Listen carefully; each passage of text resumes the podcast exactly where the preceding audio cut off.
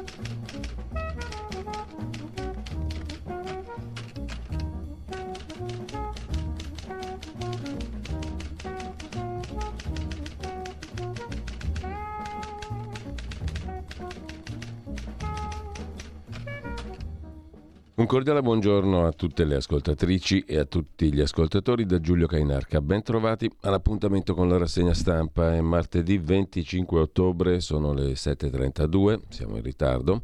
Quindi radiolibertà.net, sostienici, molto facile. E subito la prima pagina dell'agenzia ANSA di stamani, il governo, è la giornata oggi e domani del governo al Parlamento, il manifesto di Giorgia Meloni, un programma per cinque anni, oggi alle 11 alla Camera, seguiremo le dichiarazioni programmatiche, ascolteremo e vedremo per chi ci segue sul 252 del digitale terrestre o sul nostro sito di radiolibertà.net oppure sulle app. Eh, vedremo e sentiremo le dichiarazioni della Presidente del Consiglio. Per le 19 di stasera è previsto il primo voto di fiducia e domani il Senato. Questione pensioni, flat tax quota 41 è il secondo titolo dell'agenzia ANSA, è Salvini a dettare l'agenda economica. Nella maggioranza fibrillazioni, ma l'idea di paese è chiara, dice in tv Salvini, che ha partecipato a un vertice della Lega sull'economia. Sulla previdenza ipotizza quota 41 senza penalizzazioni. Sui migranti, dice Salvini, torneremo a fare rispettare i nostri confini. Terzo titolo per la Gran Bretagna, nuovo Premier. Sunak, il nuovo Premier, al lavoro contro la crisi, eletto senza ballottaggio, il Beniamino della City, di origini indiane, promette stabilità e integrità al regno. Rishi Sunak, figlio dell'India a Downing Street, uomo molto ricco, più ricco della regina d'Inghilterra, defunta, e del figlio Carlo. Sempre dalla prima pagina dell'agenzia ANSA, poi a novembre la strategia europea sulla salute globale. Ah, dettaglio il meteo, Italia divisa, pioggia al nord, sole al centro-sud, allerta maltempo sulla Lombardia, ma farà ancora caldo per un bel po'. Viva la bolletta risparmiata. Sospeso ancora men della TV russa che aveva un'opinione moderata, bruciare i bimbi ucraini, la TV russa ex Russia Today, RT, ha sospeso Anton Krasovsky in seguito alle sue dichiarazioni che incitavano alla violenza contro la popolazione ucraina, bambini compresi. In primo piano ancora sull'agenzia ANSA i tabaccai che saranno esentati in Italia ovviamente dall'obbligo dei pagamenti elettronici per la vendita di tabacchi e valori bollati, ciò che avevano chiesto più volte Nomisma, con il presidente Davide Tabarelli, si occupa del gas che è sceso sotto i 100 euro verso la riduzione delle bollette, ma stiamo andando verso un razionamento e lo sanno tutti, dice il professor Tabarelli. Cronaca nera, donna uccisa in casa a Bolzano.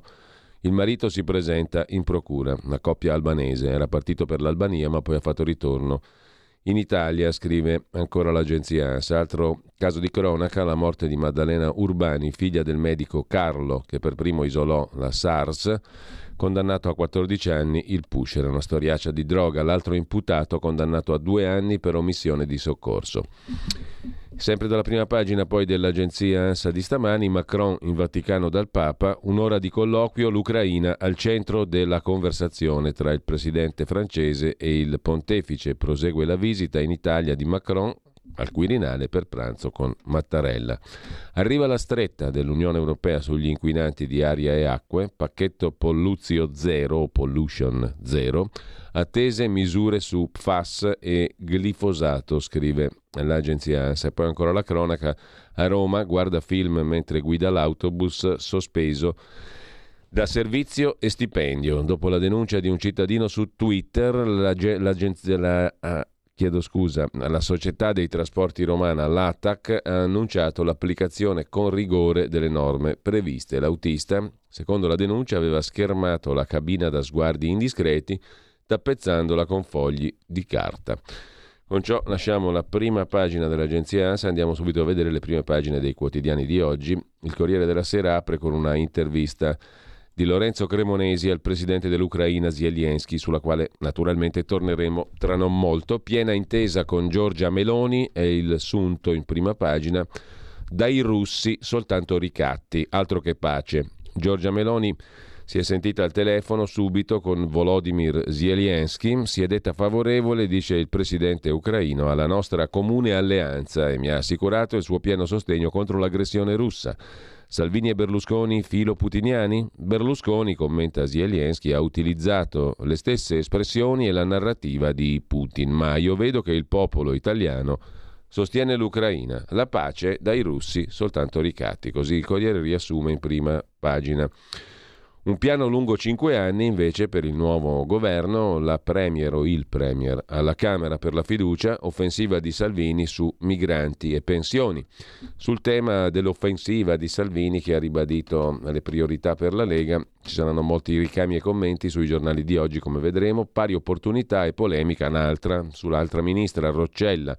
Anche su questo vedremo diversi articoli, poi porti, armi e balneari, elite sulle deleghe. Chi controllerà i porti in vista degli arrivi delle ONG e delle loro belle navi con aspiranti profughi? Bonus bollette, un'altra proroga intanto e test sul nucleare con il sì del neoministro Pichetto. Il governo Meloni è pronto ad approvare un nuovo decreto aiuti che contenga la proroga fino a fine anno del taglio delle accise sui carburanti. Si potrà risparmiare fino a 30 centesimi a litro sul prezzo alla pompa. Tra le nuove ipotesi, nuovo bonus una tantum da 150 euro per lavoratori e pensionati in tema di energia, bonus bollette, e il ministro Pichetto Frattina apre ai test sul nucleare. Ancora in prima pagina sul Corriere della Sera, poi il caffè, naturalmente la rubrica che chiude la prima pagina, dedicata tutta dall'arciprete Massimo Gramellini al guardacoste. Chi sarà mai il guardacoste? ma lui, ovviamente. Nel sedersi sulla poltrona delle infrastrutture, che già fu dell'immenso Toninelli, il ministro Salvini ha voluto subito incontrare il comandante della Guardia Costiera per parlargli del suo argomento preferito, l'invasione dei migranti. D'altronde non saprebbe con chi altri farlo. Nessuno più gli dà retta, neanche tra gli amici intimi. Ormai ha davvero rotto i barconi a tutti. Gli italiani, si sa, riescono a spaventarsi solo per un pericolo alla volta e ultimamente, spiega l'arciprete Gramellini in prima pagina sul Corriere della Sera, sono stati impegnati gli italiani ad avere paura del virus, dell'atomica, adesso delle bollette. Nel paurometro nazionale i migranti hanno perso tantissime posizioni. Per gli interisti vengono addirittura dopo Simone Inzaghi. Non importa, Salvini rimane vigile sulla battigia. L'invasione dei migranti è la sua ossessione, un po' come era Moby Dick per quell'altro capitano, Acab, che però aveva perso una gamba e non milioni di voti alle elezioni. E poco conta, continua Gramellini, che la sorella d'Italia gli abbia negato il Ministero dell'Interno e adesso pensi perfidamente di sfilargli il controllo dei porti, che pure sarebbero di competenza del signor Ministro delle Infrastrutture. Se anche Meloni lo spostasse al turismo, Salvini continuerebbe imperterrito a parlare di migranti con albergatori e bagnini. I monomaniaci sono indistruttibili. Nel caso in cui gli togliessero la guardia costiera, c'è da scommettere che le coste continuerebbe a guardarsele lui da solo, di notte le coste, di giorno i cantieri, come un umarell, conclude Massimo Gramellini, il guardacoste. Il caffè di oggi tutto dedicato a Matteo Salvini. Da par suo più che, più che mai. Lasciamo il Corriere, andiamo a vedere Avvenire, prima pagina dedicata alla bomba sporca in Ucraina, l'accusa arriva dalla Russia contro l'Ucraina che sarebbe pronta a usare la bomba sporca, il Cremlino accusa Kiev che smentisce naturalmente con l'Alleanza Atlantica, oggi preghiera del Papa al Colosseo, la pace risana. Origini indiane, patrimonio record e il nuovo premier britannico Rishi Sunak, la novità di Londra.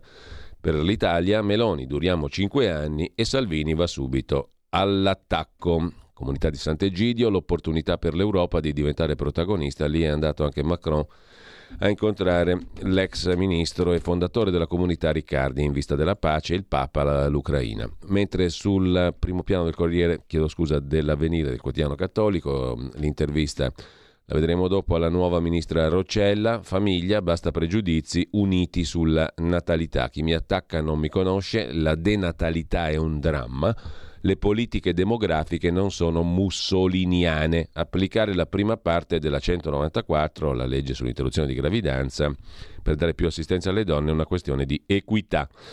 Lasciamo con ciò avvenire, andiamo a vedere anche domani di Carlo De Benedetti, diretto da Stefano Feltri. Il ministro dell'energia Pichetto Frattin sull'Ucraina la pensava come Putin, ci informa domani in prima pagina. Il commento di Nadia Urbinati, politologa, il pericolo del nuovo nazionalismo modello Meloni, l'articolo principale di Giulia Merlo su Forza Italia che arriva lacerata dalle faide interne al voto di fiducia al governo. Oggi il discorso della o del Premier, lo psicodramma fra ronzuliani e governativi si è spostato sulle nomine del sottogoverno, viceministri, sottosegretari, eccetera.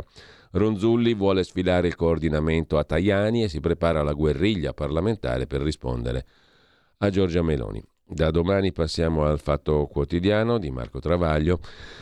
L'apertura è sullo stesso tema, Meloni, Salvini e B. Punto, cioè l'orrido, sono già separati in casa. Falsa partenza, oggi la fiducia alla Camera con i tre alleati in ordine sparso. Lega e Forza Italia si smarcano da Giorgia Meloni. Matteo si fa un governo suo e dà la linea. Tajani è nel mirino di Ronzulli e compagnia. Poi le due mascotte della lobby dell'auto. Sul gas una poltrona per due ministri. Cingolani fa la badante. A Pichetto in Unione Europea.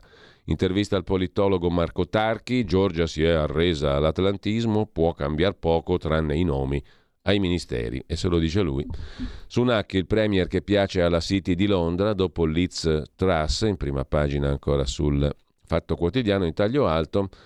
Crosetto, le carte su Finmeccanica, la segnalazione, il pezzo di Marco Lillo, lo vediamo dopo, una specie di raccomandazione ai conflitti di interesse del neo ministro della difesa, così come c'è un ritratto anche di Daniela Santanché, ministra del turismo, lidi d'oro, licenziati, conti in rosso nelle sue iniziative imprenditoriali, anche questo lo vediamo dopo, la striscia sopra la testata, Mediaset sospende per tre mesi fuori dal coro la trasmissione di Mario Giordano, ufficialmente per i costi, anche se fa il 6% di share. Anche il movimentista Mario Giordano diventa eversivo per Meloni e compagnia.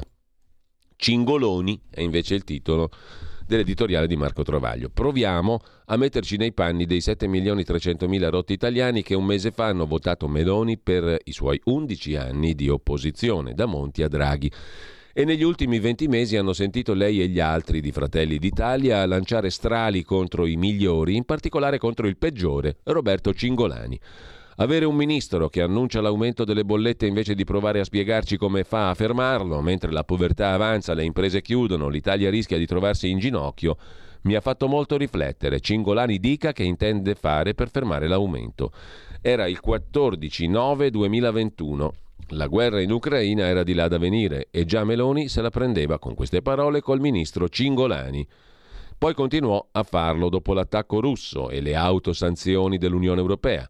Il governo, diceva Giorgia Meloni, 15 marzo del 22, dia segni di esistenza e intervenga per fermare lo sciacallaggio denunciato anche dal ministro Cingolani. Ogni giorno che passa è un danno enorme a famiglie e imprese. Rimanere fermi vuol dire campo libero agli speculatori. Ci svegliamo? E ancora 21 marzo del 22. Giorgia Meloni diceva, dopo Cingolani anche Patuanelli denuncia la speculazione sul caro carburanti. Perché allora il governo invece di mettere in campo misure irrisorie e inutili non interviene per fermare il fenomeno e gli speculatori? A che gioco stanno giocando? Sveglia! Cingolani, commenta Travaglio, non si svegliò dopo le parole di Meloni, anzi seguitò a dormire, dicendo nei giorni pari che andava tutto bene grazie a lui e nei dispari a vaticinare metà inverno al gelo. Anche i fan dei migliori l'hanno sempre considerato un disastro, contando i giorni per la sua dipartita ministeriale, figurarsi gli oppositori, cioè i fratelli d'Italia. E ora, sorpresa, la prima nomina del primo Consiglio dei Ministri del governo Meloni è Cingolani Advisor per l'energia e badante per spupazzare ai vertici europei Gilberto Pichetto Fratin, lo spaesato ministro forzista dell'ambiente e della sicurezza energetica.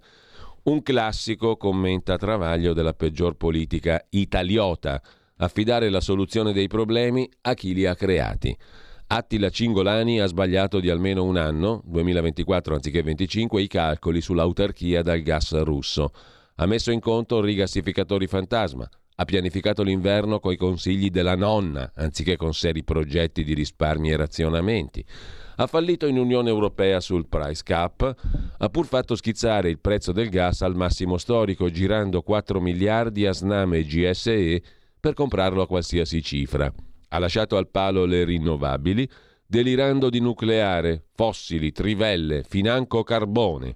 E ora che speravamo di essercene liberati, consiglierà a Meloni come continuare a sbagliare. Se fossimo elettori di Fratelli d'Italia scriveremmo a Palazzo Chigi, scusa Giorgia, ma che abbiamo votato a fare? Il tutto per Cingolani, o Cingoloni come lo ribattezza il Fatto Quotidiano. Andiamo rapidi, come si dice a Bergamo, a vedere le altre prime pagine. Il, a Bergamo con due b naturalmente. Il foglio mette in apertura il pezzo di Paola Peduzzi sulla Gran Bretagna di Rishi Sunak, il nuovo primo ministro non bianco, il primo premier non bianco del tormentato Regno Unito. Integrità, umiltà, unità dei conservatori, le sue parole chiave. A proposito di conservatori e di premier, il discorso di Giorgia, di destra emozionale con Ucraina e bollette, parlerà un'ora, prevede il foglio, dirà che vuole governare cinque anni, ma che strano, il ruolo della donna delle opposizioni, Fazzolari e il suo mogol. Te capì? Eh, che bella visione che ha il foglio di Giorgia Meloni, una che canta su parole di altri. Pensa un po', a parte che è poco credibile la cosa, ma comunque non importa, ognuno ha la sua visione, come è giusto che sia. Due alleati col botto, scrive ancora il foglio Salvini con i porti e il CAV Silvio Berlusconi col suo sottosegretario. Per Meloni sono più pericolosi della recessione economica. In primo piano ancora sul foglio di oggi.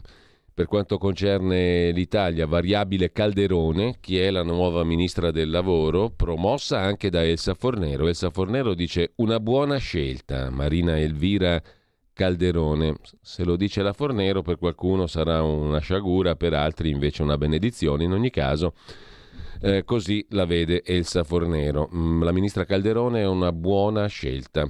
Sempre dalla prima pagina del foglio, Roberto sul gas aiutami, così Pichetto e Cingolani che vanno insieme al Consiglio dell'Unione Europea. Naturalmente questa sarebbe stata l'invocazione dello spaesato Gilberto Pichetto Fratin, come lo definisce Travaglio, a Cingolani. Aiutami tu.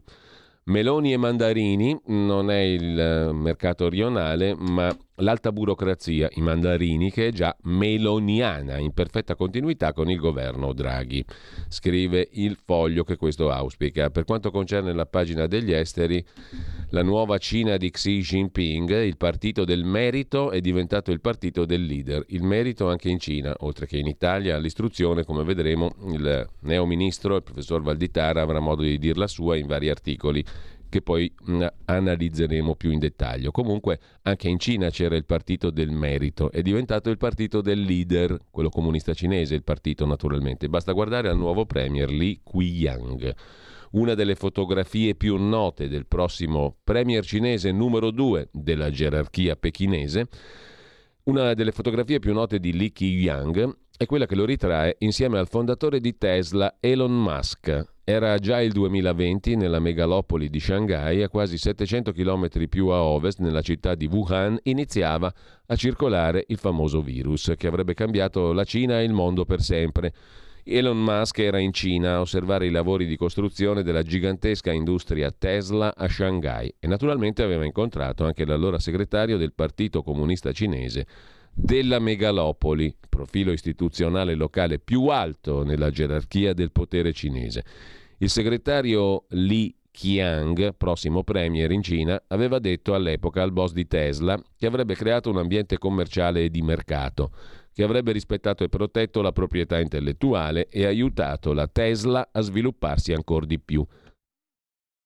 Poi sono arrivati i virus, lockdown, politica zero Covid di Xi Jinping, chiusure del 22 a Shanghai sono state le più dure anche per l'ambiente del business cinese. Non solo le fabbriche nel cuore pulsante della produzione industriale cinese si sono fermate, ma sono saltate le catene di approvvigionamento perfino del cibo per i lavoratori, scrive il foglio in prima pagina, tracciando il profilo appunto del nuovo premier cinese che però è l'espressione del potere assoluto nelle mani del presidente Xi Jinping. La Cina torna a essere più che mai assolutista, autoritaria, totalitaria nelle mani di un uomo solo, così interpreta anche il foglio in prima pagina. Lasciamo il foglio con l'ultima questione ovvero il Wall Street Journal contro il Papa perché ha compromesso l'autorità morale della Chiesa. Detto questo andiamo a vedere anche la prima pagina del giornale di Augusto Minzolini.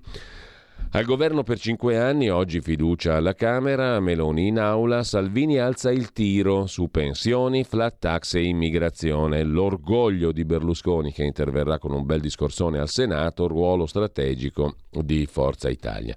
E poi da eroe a traditore la sinistra dell'odio sta linciando l'ex ministro Cingolani che è diventato consigliere del governo. La conferma di Cingolani come consigliere ad personam rappresenta la continuità con Draghi, scrive il giornale. Cingolani farà coppia fissa con Pichetto Fratin, almeno per il prossimo inverno. Ha un cognome simpatico il neoministro dell'ambiente e della sicurezza energetica, Pichetto Fratin.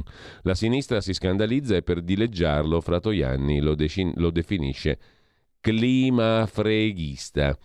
Professor Marco Gervasoni, autore dell'articolo di fondo L'opposizione tribale contro questo governo Cingolani, che, eh, governo Cingolani, o meglio, governo nel quale, per il quale Cingolani farà da consigliere, appunto, ma il caso Cingolani è il segno dell'opposizione tribale a questo governo. C'è la fondamentale denuncia contro Meloni, rea di volersi definire il e non la Presidente del Consiglio, e c'è quella contro Cingolani, ancora più grottesca, colpevole agli occhi di certuni del PD di essersi offerto consulente sull'energia del governo, offerta che la Premier ha accettato. Sarebbe stato demenziale il contrario, visto che lo scoglio più insidioso davanti all'Italia è quello dell'energia, scrive Marco Gervasoni sul giornale. Foto di prima pagina il presidente della Juve, Andrea Agnelli, e Fabio Paratici, 16 avvisi di garanzia. La procura, scrive Luca Fazzo, vuole arrestare Agnelli per il falso in bilancio della Juventus. Appello dei pubblici ministeri dopo il primo stop dei giudici. La procura vuole l'arresto di Andrea Agnelli, presidente della Juve. Prima pagina ancora sul eh, giornale, critici e cancellerie, legittimazione completa per premier e ministri, scrive Stefano Zurlo, dalle critiche alle congratulazioni, il muro dei pregiudizi e delle ideologie è venuto giù in poche ore. Tra Roma, Parigi e Berlino, Giorgia Meloni assapora la sua rivincita. L'appello di un giornalista, orrore sulla TV di Mosca, bruciate i bimbi ucraini, Anton Krasovsky, in diretta, dice senza pietà, i bambini ucraini andrebbero bruciati o annegati. Si scusa, ma le sue parole hanno già fatto il giro del mondo. Il nuovo premier britannico, dalle colonie ricchissimo, Sunak, e ancora la prima grana per Nordio arriva dalla riforma Cartabia con il suo salva ladri e allarme scarcerazioni. Dal primo di novembre si rischia il liberi tutti, scrive il giornale in prima pagina, pagina 9 c'è il dettaglio di Luca Fazzo, il salvaladri dell'ex ministra Cartabia, la prima grana per Carlo Nordio. Il primo novembre entra in vigore La riforma che scarcera i colpevoli di furti non denunciati. Cosa farà il neoministro Nordio? Per il guardasigilli un'unica via, decreto d'urgenza per evitare il liberi tutti temuto dalle procure. Rambo e Leli sono due rom di Moncalieri, scrive Luca Fazzo, in carcere con condanna a 4 e 6 anni per una sfilza di furti ai danni di aziende in Piemonte. Sono in attesa della sentenza di Cassazione. A mezzanotte e un minuto del prossimo 1 novembre dovranno essere scarcerati e insieme a loro avranno diritto a tornare liberi forse migliaia di detenuti in tutta Italia, graziati dal decreto con cui il 2 agosto scorso il ministro Cartabia tradusse in pratica la riforma del codice penale approvata in Parlamento. Il decreto Cartabia, scrive Fazzo, è fatto di decine di commi complicati. In più di un caso il ministro è andato più in là del mandato ricevuto dal Parlamento. Tra i commi, affogati nel testo, quello che porterà alla liberazione di Rambo, Leli e dei loro colleghi che in questi giorni sta mandando in fibrillazione tutte le procure d'Italia, costrette a riaprire i fascicoli uno ad uno, a trovare un rimedio a disporre la scarcerazione in tutti gli altri casi. Il decreto salva ladri della Cartabia è la prima gatta che il nuovo ministro Carlo Nordio si trova sul tavolo, scrive il giornale in prima pagina. Sempre dalla questione giusti- per la questione giustizia c'è da segnalare poi il pezzo ancora sul giornale di Felice Manti in retroscena, Consiglio Superiore della Magistratura, c'è aria di intesa tra centrodestra e Renzi, con otto laici garantisti la scelta del vicepresidente del CSM toccherebbe ai moderati. Trattative sotterranee, azione Italia Viva porterebbe in dote i 30 voti necessari. Sarebbe un'occasione d'oro per riformare la giustizia. La partita è delicata e la nomina dei dieci membri laici del Consiglio Superiore della Magistratura che oggi sono in proroga causa crisi di governo. Tutto dipenderà dalla capacità del centrodestra di trovare l'intesa con le opposizioni, forte di 352 voti rispetto ai 360 necessari. Servono 16 voti per avere il vicepresidente, dei 20 membri del CSM già eletti, il bilancio recita 12 a 8 per le correnti. Di sinistra a dettare legge sono ancora loro. Così sul giornale Felice Manti. Ma sempre dal giornale chiudiamo con Un'ultima segnalazione, eh, ovvero il fisco, scherzetto di Halloween, IVA sulle zucche dal 4 al 22%. La cosa è curiosa ed è sempre felicemente a occuparsene a pagina 17. Halloween, dolcetto scherzetto del fisco, una circolare dell'Agenzia delle Entrate. Le zucche ornamentali e non commestibili vedono l'IVA salire dal 4 al 22%. Pensa un po' mentre lasciamo la prima pagina del giornale andiamo a vedere anche il quotidiano nazionale, giorno Nazione, Resto del Carlino.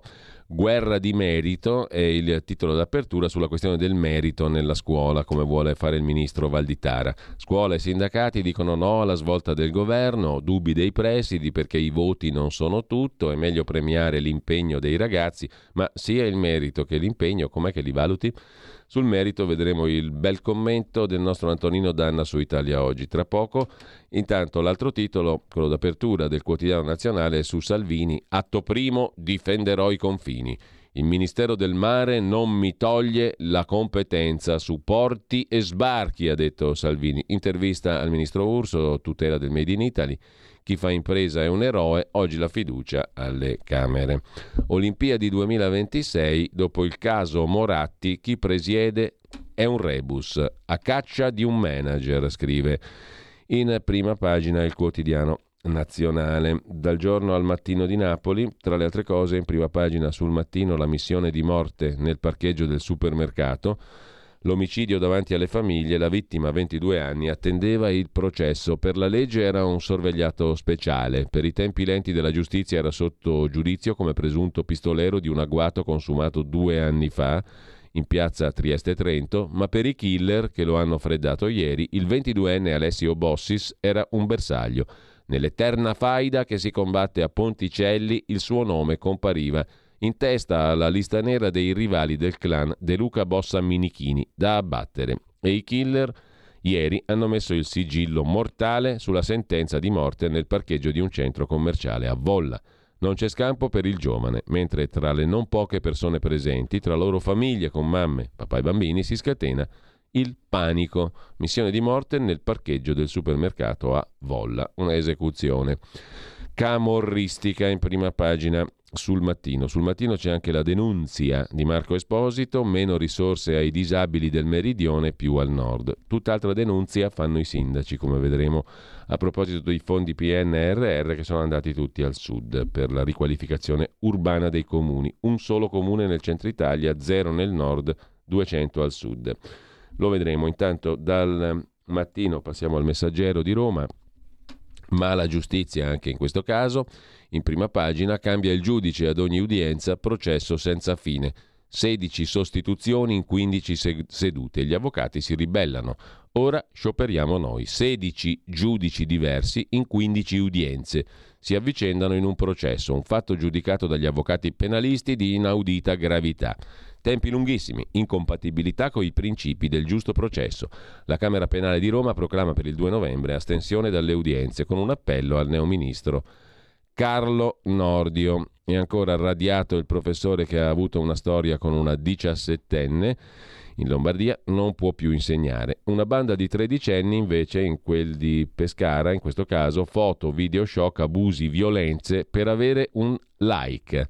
Shock sui social, scrive il messaggero. Sette ragazzi tra i 13 e i 15 anni denunciati per diffusione di materiale pedopornografico, sfide oltre ogni limite per avere un like, immagini di bambini abusati, violenze inaudite, persone e animali squartati, simboli nazisti e fascisti, foto ricevute e diffuse su alcuni gruppi social da giovanissimi, ora finiti al centro di un'indagine della polizia postale di Pescara e anche il messaggero mette in prima pagina la foto del 42enne eh, Rishi Sunak, neoleader dei Tori, prossimo premier, l'indiano premier più ricco del re, più ricco di Re Carlo.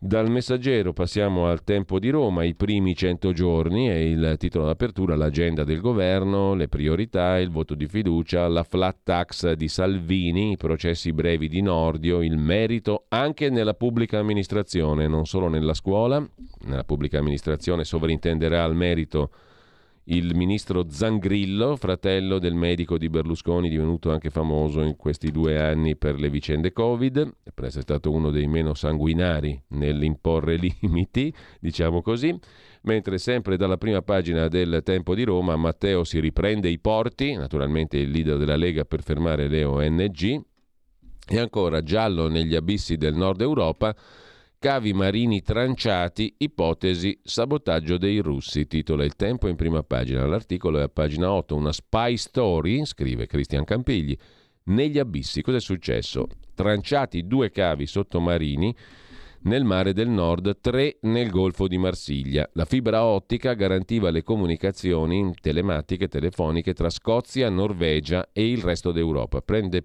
corpo l'ipotesi del sabotaggio naturalmente russo. La preoccupazione di Meloni durante la campagna elettorale aveva posto il problema di mantenere italiani i collegamenti telecom per prevenire attacchi. Dobbiamo preoccuparci, dice l'esperto, di difendere le interconnessioni delle reti per non trovarci isolati e vulnerabili.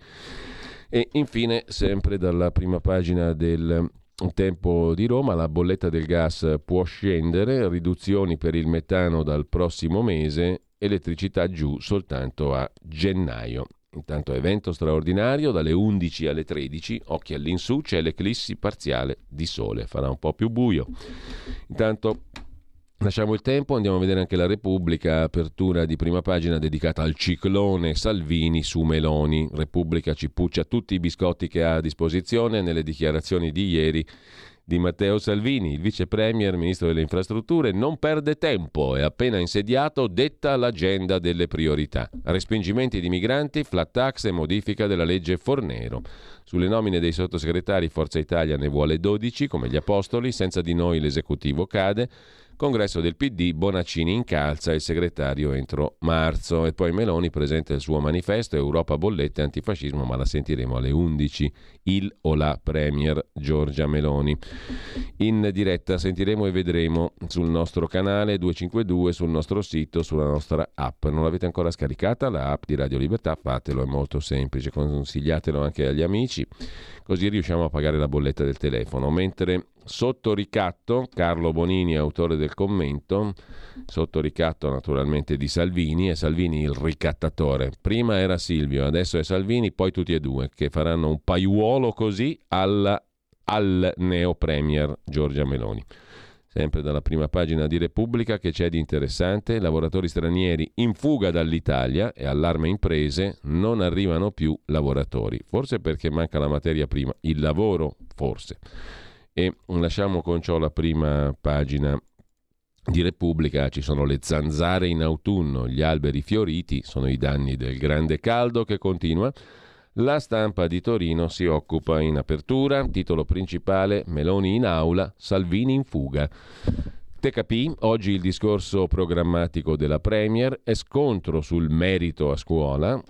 Pensa un po' che discussione quasi surreale, alla vigilia, de, lo dice la Costituzione, come ricorda giustamente Antonino Danna nel suo articolo che poi leggeremo, la Costituzione prevede eh, menzione particolare per i meritevoli in campo scolastico e anche aiuti. In ogni caso, alla vigilia della fiducia alla Camera, il leghista Salvini convoca Giorgetti e i suoi pensioni, flat tax e porti alle ONG e ai barconi che pensi mi, ha detto Salvini. Mentre sempre dalla prima pagina della stampa, cara ministra Roccella, scrive Emma Bonino, lo Stato non può mai decidere per le donne. Nadia Terranova, in aggiunta, da mamma le dico non parli di natalità, ma ci dia più risorse, più quattrini. A concludere Antonella Viola, la celeberrima virologa che ormai parla di tutto e di più, la potenza dei vaccini, i rigurgiti Novax che negano il progresso, qui torna all'origine, Antonella Viola, al suo, alla sua materia.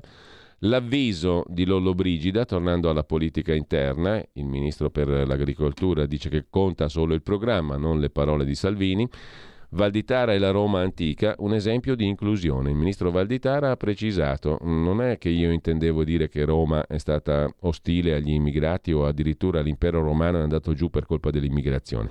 Anzi, Roma antica era un esempio di inclusione degli immigrati. In che modo lo vedremo dopo.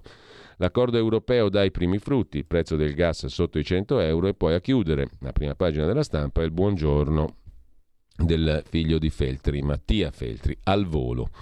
Ogni tanto escono libri, scrive Feltri Junior, su cui bisogna avventarsi. Il libro dell'antropologo e psichiatra Richard Rechtman, intitolato Le vite ordinarie dei carnefici, appena pubblicato da Einaudi, è un libro su cui avventarsi e il perché lo si capisce dal titolo, Le vite ordinarie dei carnefici. Fra l'altro racconta del processo al luogotenente William Calley, che nel 1968 prende un villaggio vietnamita e fa ammazzare i 400 abitanti, vecchi, donne e bambini.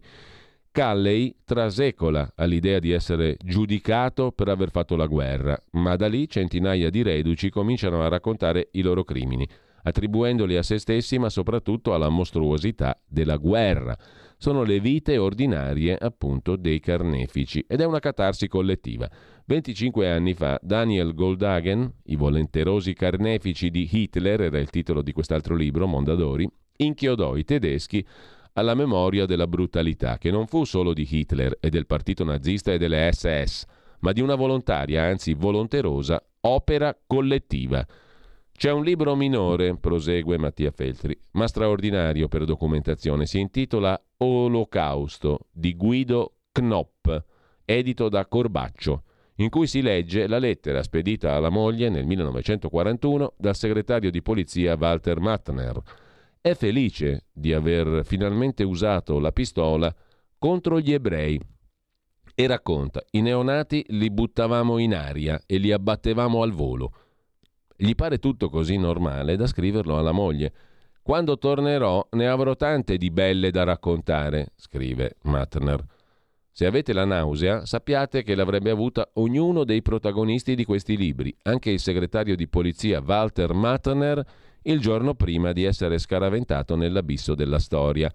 Non essere stati messi alla prova. Ecco la nostra fortuna, conclude Mattia Feltri, e chi deve intendere, intenda. Lasciamo la stampa e andiamo a vedere anche la prima pagina della verità di Maurizio Belpietro. La Meloni, la Meloni, il Meloni, o la Meloni, come si dice. Il Meloni, la Meloni trova la cassa vuota.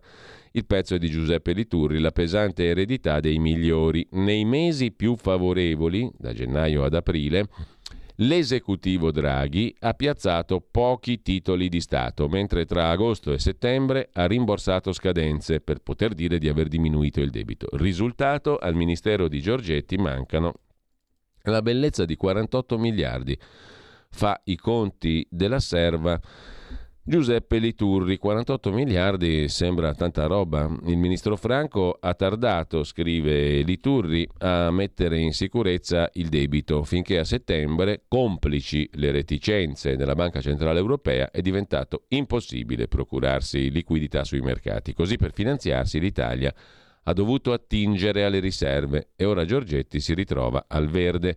A fine estate, scrive Liturri, abbiamo pagato titoli in scadenza anziché aiuti a famiglie e piccole e medie imprese. La tesoreria aveva 95 miliardi, scesi a 47, intanto chi investe resta lontano dai BTP. Daniele Capezzone invoca un'operazione verità sui conti per schivare la trappola studiata dagli orfani di Draghi. I media gonfiano l'eredità di Mario Draghi per poter incolpare Meloni dei futuri guai, ma la situazione non è buona e ciò va denunciato, scrive Capezzone sulla verità. Cingolani fa il consulente badante al vertice europeo col neoministro Frattin. L'ex ministro sarà oggi a Lussemburgo con il successore per il summit con gli omologhi europei. E sempre dalla prima pagina della verità, il commento del direttore Maurizio Belpietro, la guerra in Forza Italia crea problemi al governo, tensioni fra gli alleati. A centro pagina, già in ritardo di 24 ore, l'ordinanza per togliere obblighi e isolamento, scrive Francesco Borgonovo. Bisogna abolire subito le inique restrizioni, non è solo un atto di giustizia, gli ospedali stanno andando in difficoltà, proprio sulle regole che si sostiene di avere adottato per difenderli. E ancora più tasse e meno libertà, metamorfosi, il nuovo capitalismo che piace alla sinistra, scrive Martino Cervo nella sua analisi di politica economica interna. Più tasse e meno libertà. È la sinistra o il Fondo Monetario Internazionale?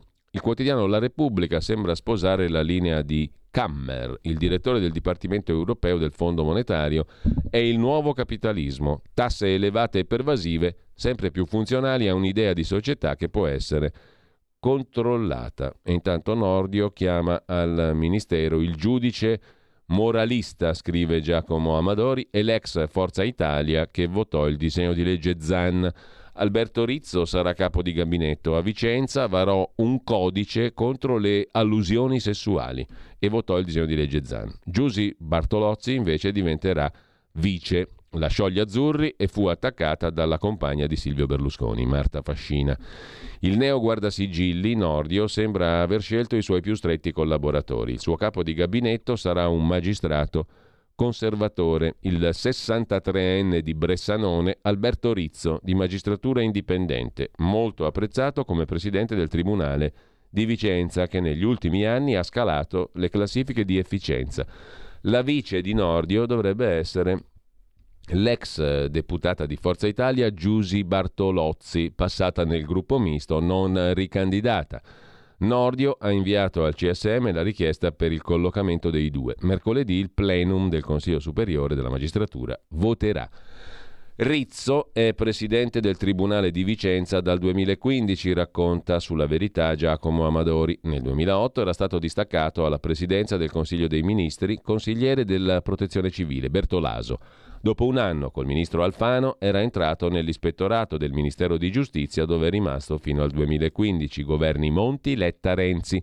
Sette anni fa è stato nominato presidente del Tribunale, sponsorizzato dal consigliere laico di Forza Italia Pierantonio Zanettin. Nei corridoi del Ministero si vocifera che anche il ministro Bonafede lo avesse sondato per un ruolo e Marta Cartabia avesse pensato a lui come capo degli ispettori. I fan di Rizzo, dovrebbe essere il capo di gabinetto di Carlo Nordio, cioè appunto l'attuale presidente del Tribunale di Vicenza Alberto Rizzo, magistratura indipendente, i suoi fan sottolineano che a Vicenza la durata media dei processi si è meno che dimezzata da 7 a 3 anni. I contenziosi in materia di lavoro e famiglia sono a un anno, l'arretrato è passato da 8.300 fascicoli a meno di 1.000. Un arretrato che ha dei costi per la collettività, per ritardata giustizia e risarcimenti mancati. Per snellire la macchina, Rizzo ha puntato sulla digitalizzazione. Nel suo tribunale si usano molto le videoconferenze. Le spending review, un altro dei pallini del magistrato altoatesino. Velocità e risparmio sono le sue parole d'ordine, un programma che proverà a estendere all'intero territorio italiano. Nel settembre del 21 ha introdotto, per i 300 dipendenti del Tribunale di Vicenza, un codice etico molto discusso.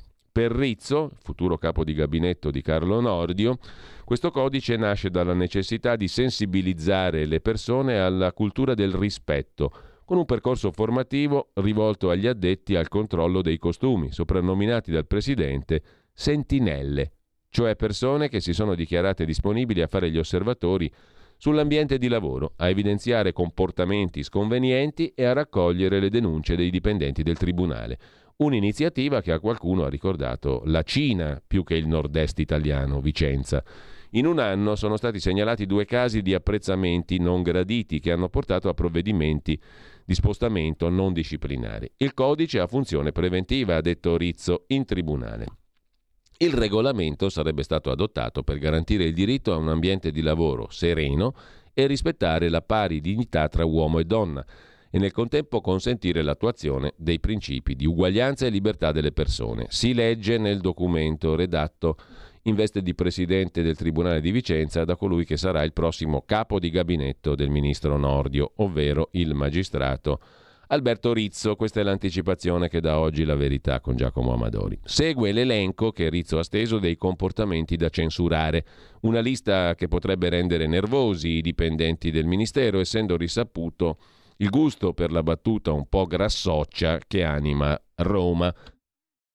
Bocciati comportamenti ed esternazioni verbali tesi a svalutare o mortificare la persona in relazione all'attività lavorativa nel mirino atteggiamenti sessisti, insinuazioni e pressioni, comportamenti inappropriati e offensivi per ottenere e proporre prestazioni sessuali, apprezzamenti sul corpo, sguardi insistenti, gesti alludenti al rapporto sessuale, discorsi a doppio senso a sfondo sessuale, esposizione di materiale pornografico, allusioni alla vita privata sessuale, proposte esplicite di relazioni sessuali. Il capo di gabinetto in pectore ieri ha rifiutato le interviste. Costui è eh, il prossimo capo di gabinetto, secondo la verità del ministro Nordio. La vice ministra invece dovrebbe essere, come detto, Giusi Bartolozzi, già giudice a Gela, poi a Palermo, considerata vicina alla corrente centrista di Unicost moglie del vicepresidente della regione Sicilia, Gaetano Armao, passato da Forza Italia a Terzo Polo, di cui è candidato presidente alle prossime regionali. È entrata in Parlamento la dottoressa Bartolozzi con Forza Italia. Il 4 novembre del 2020, insieme a quattro colleghi di partito, Polverini, Prestigiacomo e Liovito, ha votato a favore del cosiddetto disegno di legge ZAN contro l'omotransfobia. Insomma, scrive la verità, sia Rizzo che la Bartolozzi, Rizzo futuro capo di gabinetto, la Bartolozzi viceministro, più che degli estremisti sembrano molto attenti all'utilizzo delle parole e quindi ai dipendenti del Ministero di Giustizia converrà evitare battute alla Bombolo o alla Thomas Millian, scrive la verità. Nel luglio del 21 la dottoressa Bartolozzi annunciò il suo voto contrario a un emendamento di Forza Italia sulla riforma della giustizia in discussione alla Camera che puntava all'ampliamento del perimetro della riforma Cartabia, abuso d'ufficio, definizione di un pubblico ufficiale Emendamento che secondo la Bartolozzi era troppo pro Berlusconi. Le agenzie rilanciarono la sua dichiarazione, voterò in dissenso dal mio gruppo. A quel punto Forza Italia la rimosse dalla Commissione Giustizia, la spostò ad affari costituzionali. La parlamentare se ne andò sbattendo la porta e traslocò nel gruppo misto. La compagna di Berlusconi, Marta Fascina, scrisse un comunicato di fuoco contro la Bartolozzi, che adesso invece dovrebbe diventare la vice ministra della giustizia con Carlo Nordio. Accade che parlamentari eletti nel nostro movimento decidano sorprendentemente di non votare emendamenti presentati dal nostro capogruppo. Insomma, è una che ha litigato con la moglie di Berlusconi, questa qua che andrà a fare la vice ministra di Nordio. Partiamo bene, scrive insomma Giacomo Amadori sulla verità. Mentre sull'immigrazione Salvini e il neo ministro Piantedosi, che fu suo capo di gabinetto, lavorano in tandem. A chiudere, Stefano Graziosi, negli Stati Uniti decine di chiese devastate, zero arresti, violenze contro le chiese, dopo la sentenza della Corte Suprema sull'aborto, restano impunite, scrive Graziosi. Infine andiamo a vedere anche Libero di Alessandro Sallusti, apertura sul merito, arriva il merito. Panico a sinistra non è l'appretto con il manico, eh, sia ben chiaro, è il merito come concetto che deve orientare sia l'istruzione che abbiamo visto anche gli altri ministeri, insomma, in linea di massima. Panico a sinistra, via alle proteste in piazza, CGL, studenti e PD offesi per il nuovo nome del Ministero dell'Istruzione. Premiare i più bravi, scrive Francesco Specchia, adesso è considerato uno schiaffo ai poveri. E sempre dalla prima pagina di Libero, Meloni Draghiana, votatele la fiducia. Scrive Pietro Senaldi a pagina 7 il commento del condirettore. Se per la sinistra la Meloni è come Draghi, allora perché non le votano la fiducia? È il paradosso che propone Pietro Senaldi, che insomma ha un suo, una sua logica forse. L'opposizione è stupita dal passaggio di consegne cortese. Insomma, Draghi doveva prendere a schiaffi la Meloni quando è entrata su dalla scalinata di Palazzo Chigi. Dopo l'allarme fascismo, ora c'è chi definisce la leader di Fratelli d'Italia una democristiana, una draghiana italiana. Se è così, il PD la sostenga. Contraddizioni rosse, scrive Pietro Senaldi. E ancora Fausto Cariotti, ecco cosa dirà oggi Giorgia alla Camera. Volevano arrestare Agnelli, scrive anche Libero in prima pagina, Agnelli inteso come il presidente della Juventus, Andrea Agnelli, la protesta femminista contro la prima pagina di Libero tutta in rosa per accogliere Giorgia Meloni. Ci accusano di maschilismo e di cuginismo, scrive Claudia Osmetti in prima pagina oggi su Libero. C'è poi Salvini che fissa i suoi bei paletti, 1, 2, 3, facendo proprio così, 1, 2, 3 con le dita, con il pollice, con l'indice, con il medio, 1, 2, 3, fisco, pensioni, migranti. La Lega chiede anche 4, una moratoria sulle bollette. Il commento di Alessandro Sallusti sulla questione del merito, tutelano la stupidità per paura di sparire e poi si chiedono perché hanno perso le elezioni e pensano di fare un congresso per trovare la via d'uscita. Tempo sprecato, scrive Sallusti.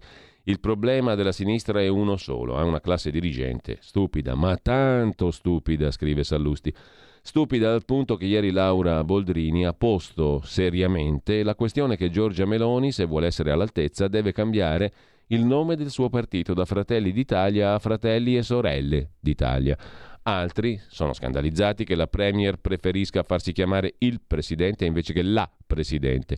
Altri ancora, tipo Irene Manzi, responsabile PD Scuola, stanno protestando perché trovano scandalo che il Ministero dell'Istruzione da oggi si chiami anche E del Merito. Il loro vade retro merito è una sorta di legittima difesa perché se contasse il merito pochi di loro sarebbero dove sono. Indro Montanelli sosteneva che il bordello è l'unica istituzione italiana dove la competenza è premiata e il merito riconosciuto. Che grasse risate. Io dico, se proprio la sinistra non ne vuol sapere di premiare il merito, dia un segnale punendo la stupidità. Il problema è come si misura il merito. Questo è un discorsetto interessante, cioè ok va bene, il merito è una bella cosa, premiamo i meritevoli, lo dice anche la Costituzione, Com'è che lo misuriamo? Antonino Danna ne dà una piccola prova richiamando un'istituzione della Università Cattolica per premiare il merito. Ne parliamo dopo però, perché c'è un modo per, grossolanamente, per carità, magari non è un metodo completamente esaustivo, però c'è modo per capire se uno è meritevole, no? Per meritarsi qualcosa intanto ti devi impegnare in qualche modo. E come valutiamo il tuo merito? Anche dal tuo impegno. E come si valuta l'impegno? Anche dai risultati che raggiungi e in quanto tempo li raggiungi, o no?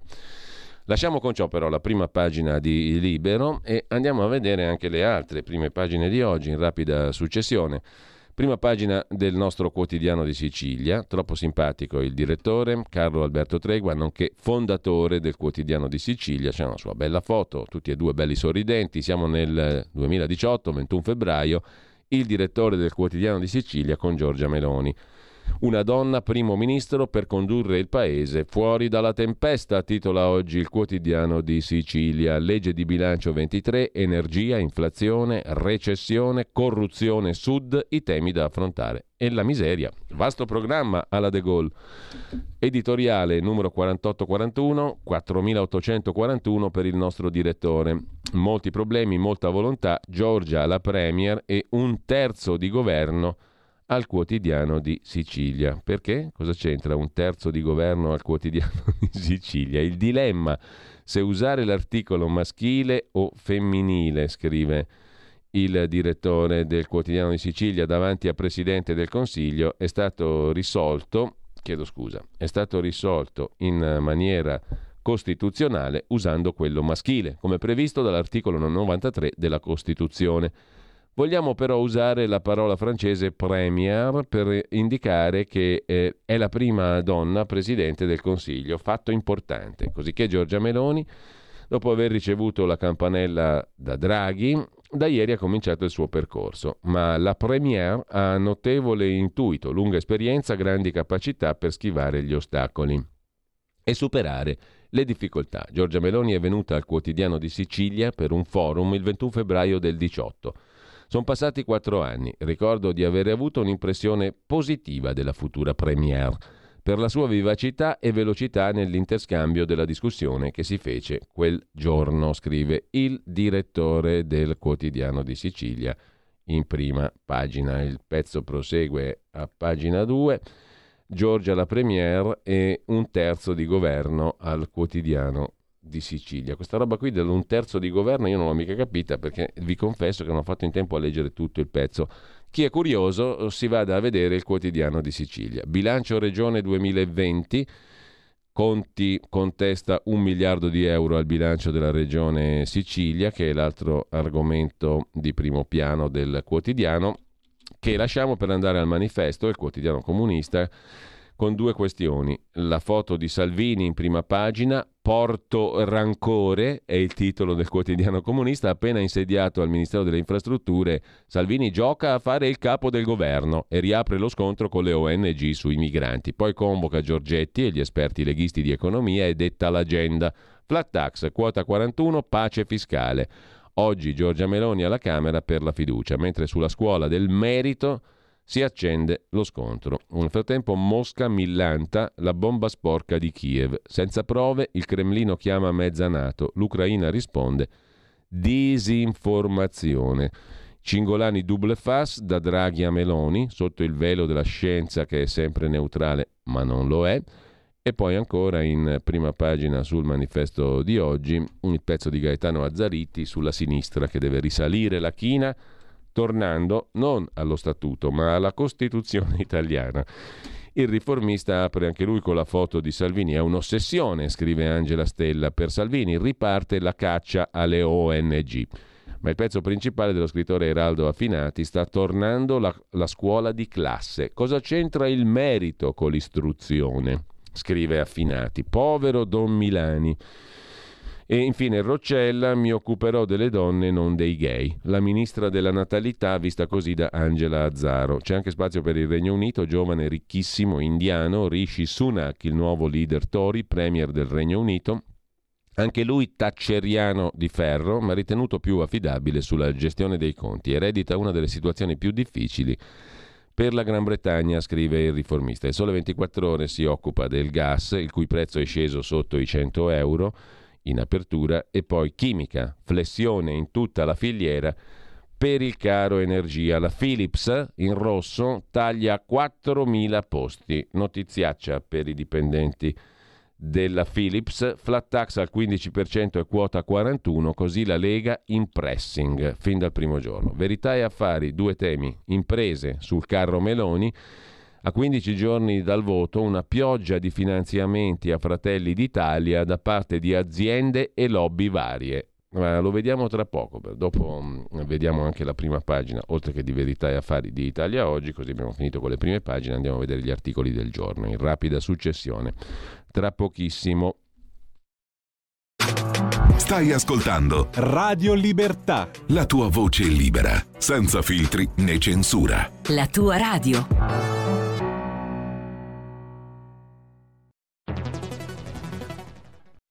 C'è chi te la racconta sbagliata e chi te la racconta male. C'è chi te la racconta tagliata e chi te la racconta al contrario e chi non te la racconta affatto. QDS te la racconta giusta. Ogni giorno la tua terra, il suo presente, le sue attese, la sua volontà di rinascita. Leggi, abbonati, scegli il quotidiano di Sicilia. L'informazione giusta per crescere insieme.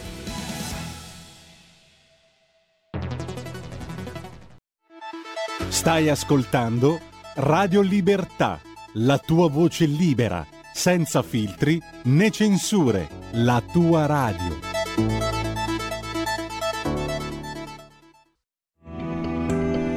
Il meteo.it presenta le previsioni del giorno.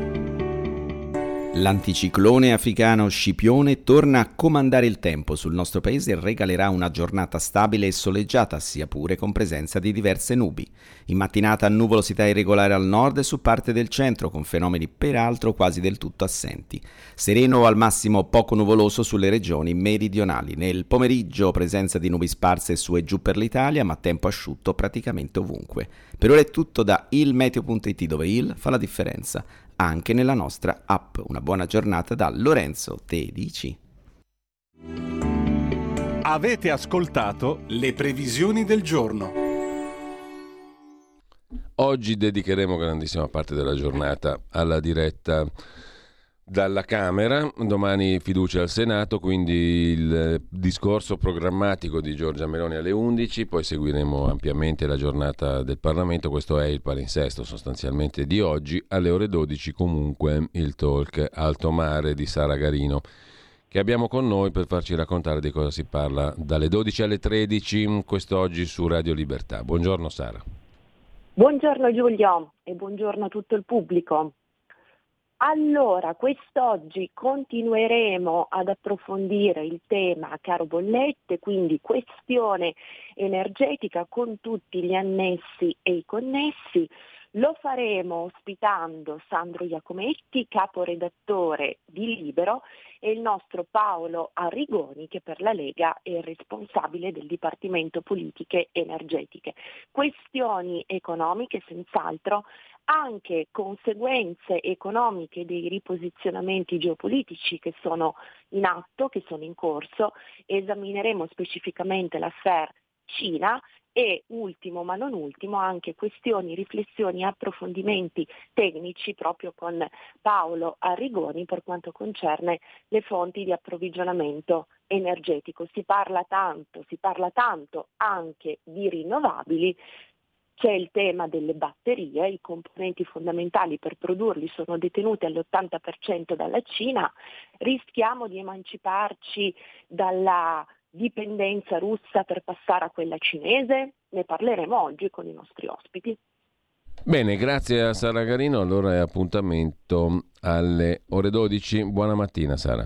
Grazie Giulio, buon lavoro. Allora, noi torniamo adesso velocemente alle prime pagine. Eravamo in prima pagina su Verità e Affari. Ci ritorniamo. Franco Bechis, il direttore, fa il punto su quanti soldi sono arrivati dalle imprese a Giorgia Meloni. Nelle ultime due o tre settimane prima del voto, gli imprenditori di mezza Italia hanno capito che dalle urne sarebbe uscita vincitrice Giorgia Meloni e improvvisamente hanno messo mano al portafoglio e versato un contributo talvolta molto sostanzioso nelle casse di Fratelli d'Italia per finanziare la campagna elettorale. Non era mai accaduto in questi anni e nemmeno nei primi mesi di campagna elettorale dove imprese e lobbies avevano scommesso sulla impossibilità di vittoria di chiunque, finanziando solo Matteo Renzi e Carlo Calenda, nella speranza che il governo Draghi, da loro sponsorizzato, restasse in sella. Quando hanno realizzato che non sarebbe andata così, è partita la grande corsa fra i benefattori in extremis di Giorgia Meloni Confagricoltura, il gruppo Cremonini Carni, il re dell'eolico e patron del Benevento Calcio e tanti piccoli e medi imprenditori. Le imprese sono saltate sul carro di Giorgia Meloni, sintetizza Verità e Affari. Un'altra impresa, Italo, non scendiamo da Italo, Cattaneo venderà il gruppo tra un anno ad almeno 4 miliardi, c'è anche Montezemolo nell'affair del treno Italo Sull'alimentare invece agricoltura e derby Italia-Francia, scrive Carlo Cambi. Nutri-Score contro dieta mediterranea è uno dei dossier che Giorgia Meloni avrebbe accennato nel primo incontro con Macron, costretto a difendere l'invenzione francese dell'etichetta a semaforo. Così su Verità e Affari. Da Verità e Affari passiamo a Italia Oggi. Apertura su un tema che riguarda le società a responsabilità limitata online con statuti DOC dal 5 novembre per costituire una SRL senza recarsi di persona presso lo studio notarile sarà possibile utilizzare uno statuto standard con la parcella del notaio dimezzata. Gas e bollette, se ne occupa Tino Oldani nella sua rubrica, poi lo vediamo in dettaglio. Tutti i dati dicono che per Giorgia Meloni non poteva esserci momento peggiore per governare, scrive Italia Oggi in prima pagina. Lasciamo anche Italia Oggi e come detto andiamo a vedere alcuni degli articoli di oggi. Voglio iniziare dalla preghiera di Camillo Langone, la consueta rubrica praticamente quotidiana sul foglio, pagina 2 stamani, come sempre perché? Perché ricorda una persona che mi è molto cara, un eh, docente, uno scrittore, un intellettuale che ha collaborato con questa radio per un eh, discretamente lungo periodo, per altri motivi adesso non, non è più eh, nel nostro palinsesto e la cosa mi dispiace da quando non c'è più. Sto parlando del professor Ugo Volli che abbiamo avuto il grandissimo piacere e l'onore di avere con noi in squadra, se ne occupa a modo suo eh, Camillo Langone oggi. Perché leggere romanzi quando c'è la Bibbia? Perché leggere Gianrico Carofiglio, Donato Carrisi, quando c'è Ugo Volli? Volli, già semiologo, già presidente di una sinagoga liberale, ha scritto il libro Musica sono per me le tue leggi, storia di Davide, re di Israele, edito da La nave di Teseo. Non è un romanzo, ma è narrativamente molto più ricco di qualsiasi romanzo italiano contemporaneo. Battaglie, congiure, incesti, preghiere, stragi, stupri, tradimenti, vendette, visioni. L'autore, il professor Volli, pesca nei libri biblici di Samuele, delle cronache, dei salmi e ne estrae un personaggio impressionante, Re Davide. Re, bandito, poeta, donnaiolo, suonatore di cetra, mistico, combattente, ragazzino contro il gigante, insolente, rivoltoso, principe machiavellico imperioso, peccatore penitente. Davide, scrive e commenta Langone, è un sovrano santo e violento in un tempo più violento ancora. In Canaan e in Fenicia si bruciano vivi i neonati in onore di Baal. Laggiù nel fondo dei secoli. Poi, grazie a Dio, è arrivato Cristo, conclude Langone, e vite così enormemente, terribilmente romanzesche non se ne sono più viste se non in libri come questo, il libro di Ugo Volli. Musica sono per me le tue leggi, storie di Davide, re di Israele, edito da La nave di Teseo. Ne parleremo magari prima o poi con il suo autore, cioè con il professor Volli. Intanto, l'intervista che apre il Corriere della Sera di oggi, due pagine di intervista di Lorenzo Cremonesi da Kiev al presidente Volodymyr Zelensky che ha concesso al Corriere un'intervista per un'ora nel suo ufficio protetto a Kiev. All'Italia chiedo armi di difesa aerea, dice Zelensky. Non parlo a Putin se ho la pistola puntata. Ho invitato Meloni a Kiev. Mi ha promesso che continuerà il lavoro di Draghi. Per ora posso parlare solo in modo positivo del vostro governo. Giorgia Meloni si è detta favorevole alla nostra comune alleanza. Con Giorgia, dice Zelensky, abbiamo condiviso gli stessi concetti e non vedo come l'Italia possa diventare cavallo di Troia della Russia. Matteo Salvini, vedo che il popolo italiano sostiene davvero l'Ucraina, ma è una sfida difficile e comporta un lavoro quotidiano. Berlusconi lo vota solo l'8% degli italiani, questa risposta mi basta. Comunque ha quasi 90 anni e gli auguro di restare in buona salute, dice il presidente Zelensky al Corriere della Sera. Se Mosca deciderà di usare l'atomica lo farà indipendentemente da ciò che succede sul campo, da qui l'importanza delle pressioni internazionali. A Mosca, dice ancora il presidente ucraino al Corriere della Sera, dicevano che non volevano trattare di Crimea. Bene, rispondevo, allora parliamo di Donbass, ma non perdiamo tempo. Xi Jinping i cinesi non sostengono la Russia militarmente ed è importante, spero che in Cina abbiano compreso la gravità delle azioni russe. L'Iran, Ali Khamenei, è ovvio che l'Iran ha fornito centinaia di droni ai russi, altre migliaia sono in arrivo.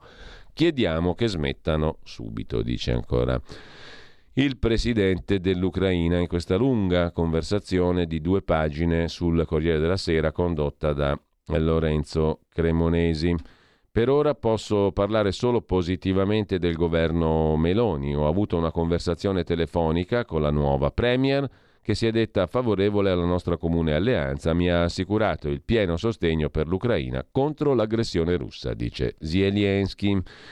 Che alleanza? Anche nella Nato? Un'alleanza in genere. Nell'Unione Europea, risponde il presidente ucraino. E ora la nuova Premier è pienamente coinvolta nella discussione a Bruxelles per inviarci nuovi aiuti militari. Mi sembra tutto positivo.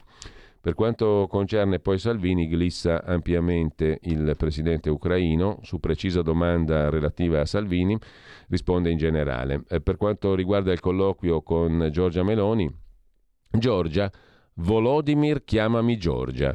Mi ha risposto dopo che io l'avevo chiamata per nome. È andata proprio così, subito, è stata diretta e personale, racconta Zelensky. Credo che abbiamo costruito un'ottima relazione in continuità con Draghi. Con Draghi il livello delle relazioni bilaterali aveva fatto un salto avanti, spiega Zelensky. Ora continueremo a migliorarlo. Le ho detto questo e lei mi ha risposto che era anche la sua volontà. Non intende distruggere nulla di ciò che è stato costruito. Con Giorgia Dice Zelensky, abbiamo condiviso gli stessi concetti, non vedo come l'Italia possa diventare cavallo di Troia della Russia. L'ho invitata a Kiev, ha replicato che verrà. Ci sono rischi, ma non credo che al momento dipendano da noi. Ringraziamo per gli aiuti ricevuti, sono molto rilevanti.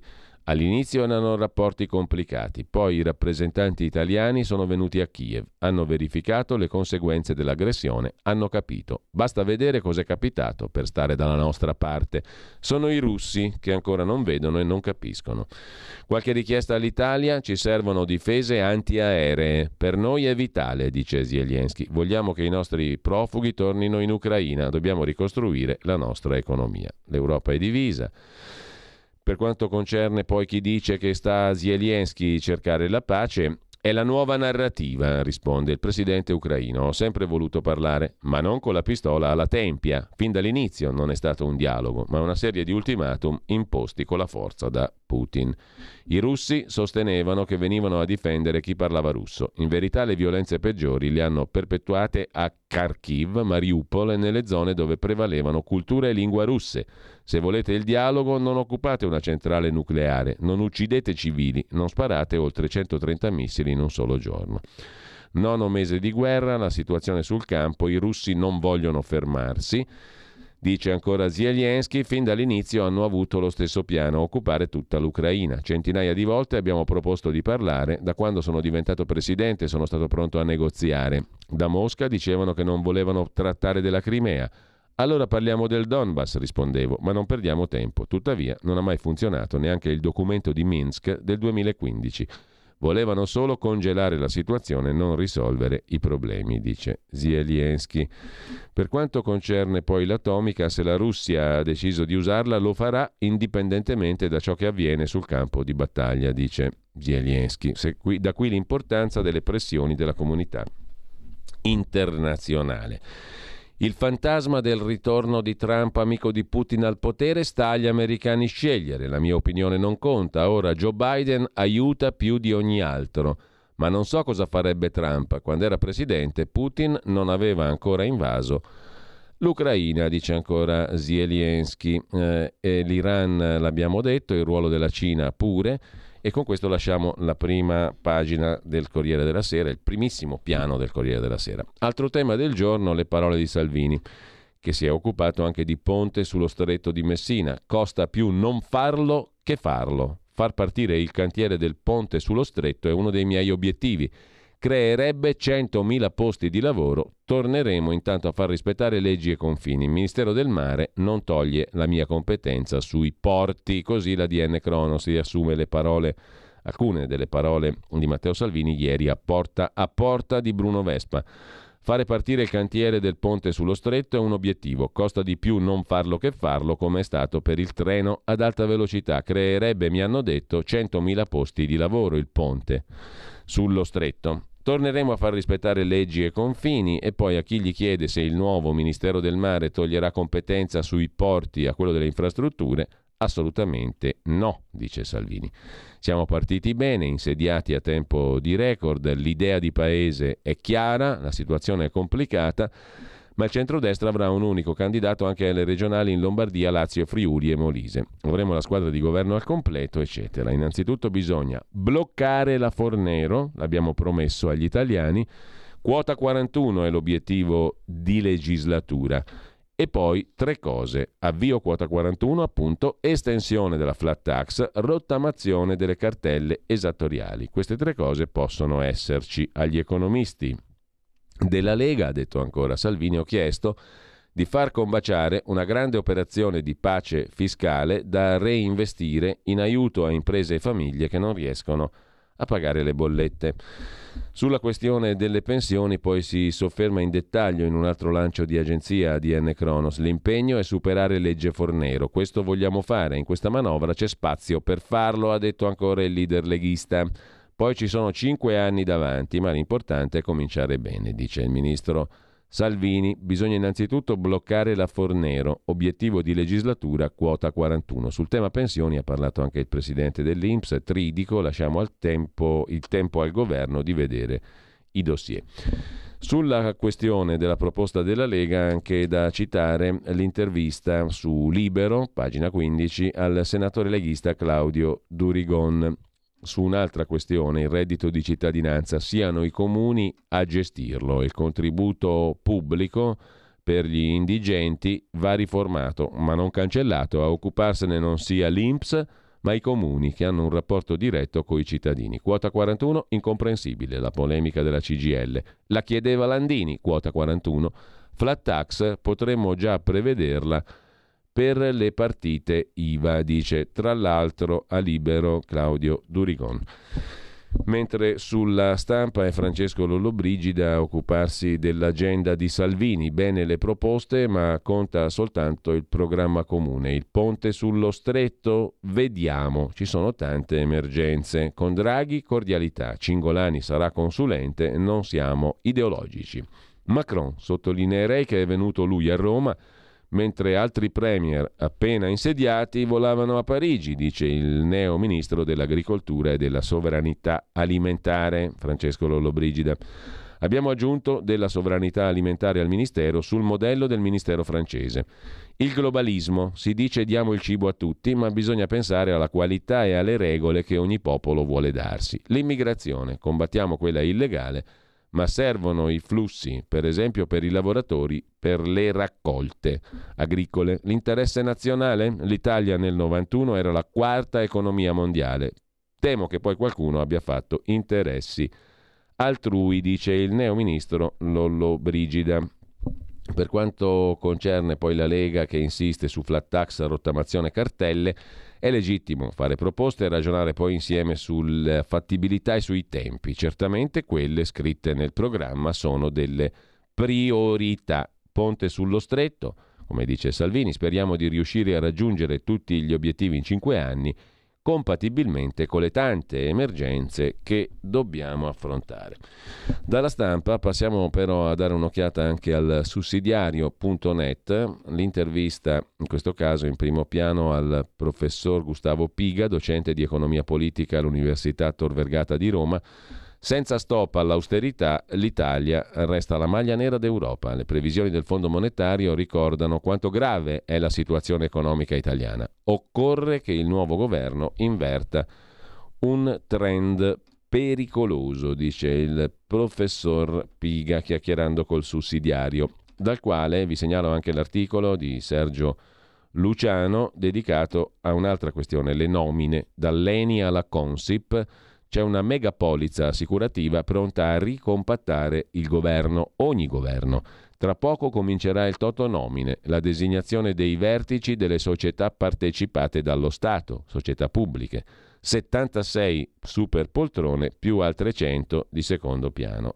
Saranno tutti contenti.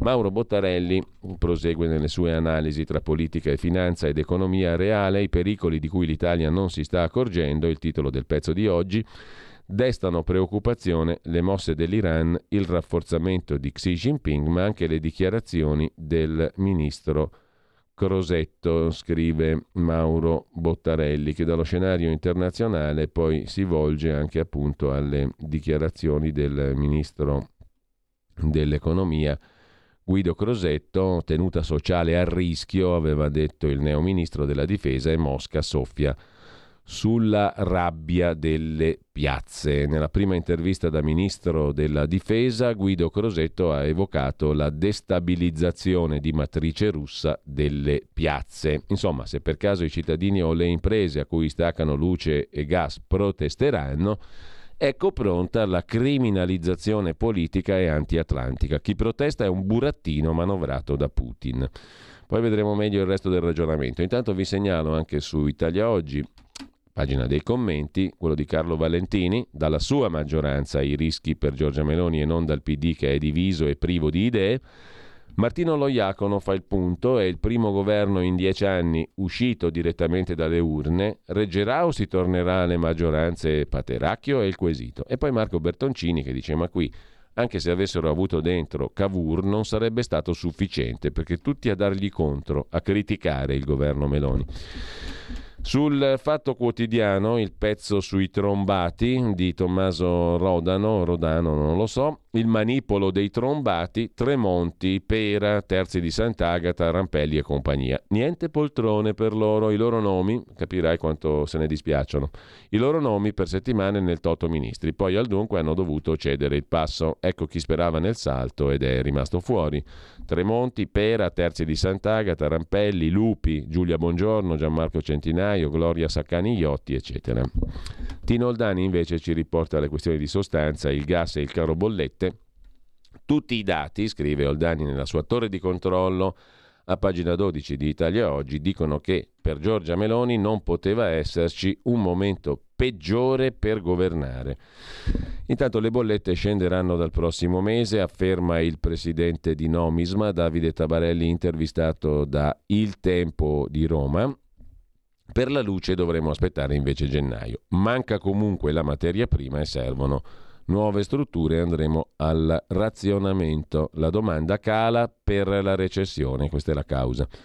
Anche qui ci torneremo sopra, intanto in barba alla crisi c'è l'ora solare, scrive Alessio Buzzelli sempre su Il Tempo.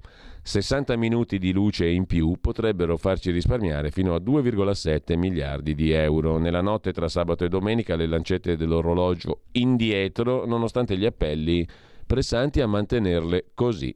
Unione Europea, la proposta del dibattito per non spostare più l'orario, è ferma in Europa dal 18 a causa della contrarietà di alcuni paesi. Insomma, potremmo risparmiare tenendoci l'ora legale.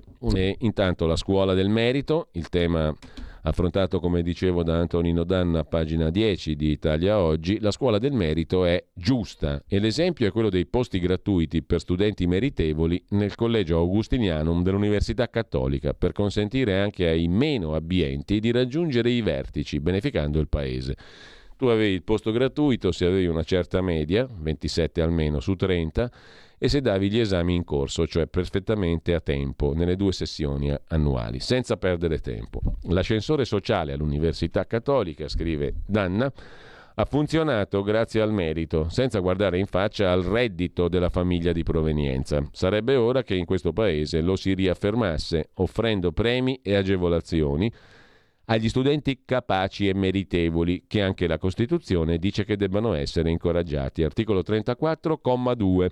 La Costituzione più bella del mondo dice che i capaci e i meritevoli, anche se privi di mezzi, hanno il diritto di raggiungere i gradi più alti degli studi. Ricorda tra le altre cose anche Giovanni Leone, il nostro Antonino Danna, il 22 dicembre del 77 si festeggiavano i primi 30 anni della Costituzione e l'allora presidente Leone disse se non vogliamo accentuare una crisi dei nostri quadri dirigenti, bisogna prendere atto che a ogni insuccesso nell'attività amministrativa o nell'economia pubblica, fino alla specializzazione operaia, corrisponde un errore o una omissione nel campo dell'istruzione.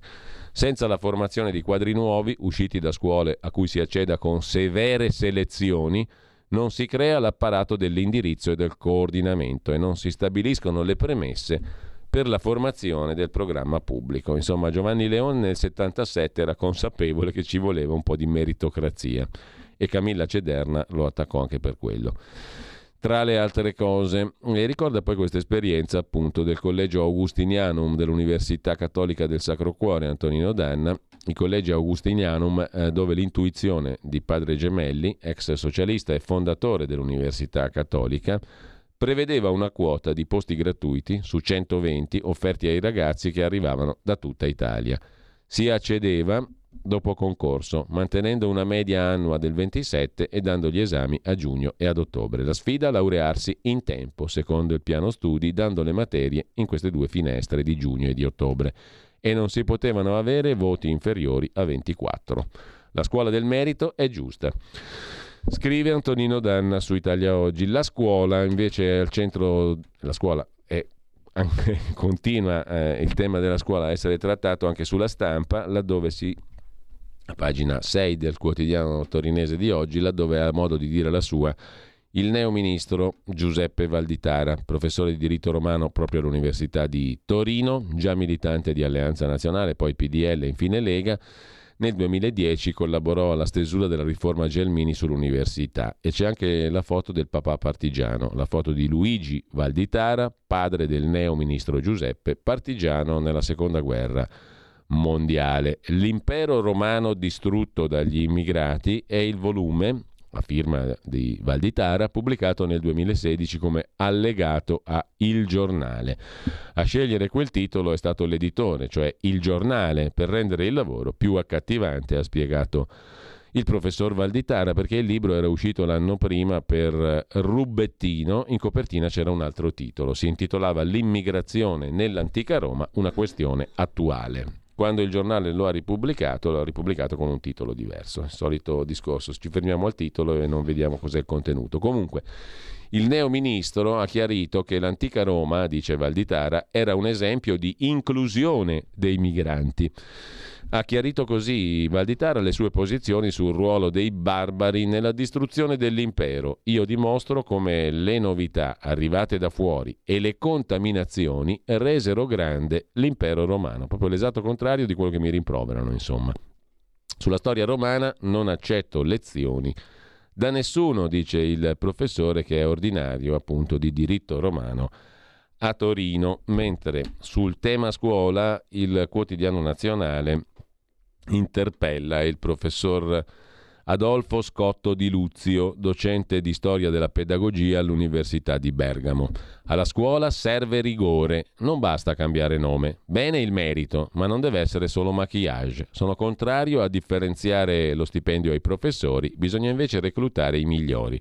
Nel mondo del lavoro la competizione è spietata, ma se un alunno viene bocciato scattano invece Mille ricorsi, dice il professor Scotto di Luzio.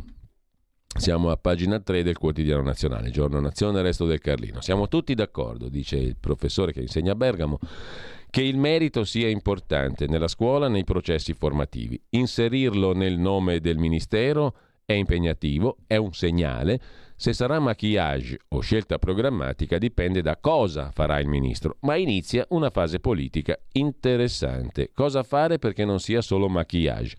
Restituire alla scuola la sua centralità, la sua dignità, liberandola da richieste che non hanno nulla a che fare con la scuola. Io avrei ripristinato il nome di Ministero della Pubblica Istruzione, ma se la parola merito serve per restituire vigore ai processi formativi, ben venga. Non tutti i mali vengono dal 68, prosegue il professor Scotto di Luzio. Tutti i paesi dell'Occidente hanno visto un abbassamento degli standard qualitativi della scuola. Sono cambiate le competenze che il mondo del lavoro chiede alla scuola e nel frattempo i meccanismi selettivi sono stati demandati al mercato. La scuola ha demandato all'esterno le sue funzioni. Oggi non ci scandalizziamo se la competizione per una posizione professionale sia spietata, ma se poi una, bo- una scuola boccia alcuni suoi allievi, dunque fuori dalla scuola per avere una, una, posizione professionale, concorrenza spietata. Ma se poi a scuola bocci qualcuno, i presidi o i docenti finiscono sulle prime pagine o vengono denunciati. Vediamo programmi televisivi dove i cuochi o i boss d'impresa trattano male le persone, mentre agli insegnanti non si permette neanche il più banale gesto di impazienza. Se il prof dice torna al posto, i genitori intervengono.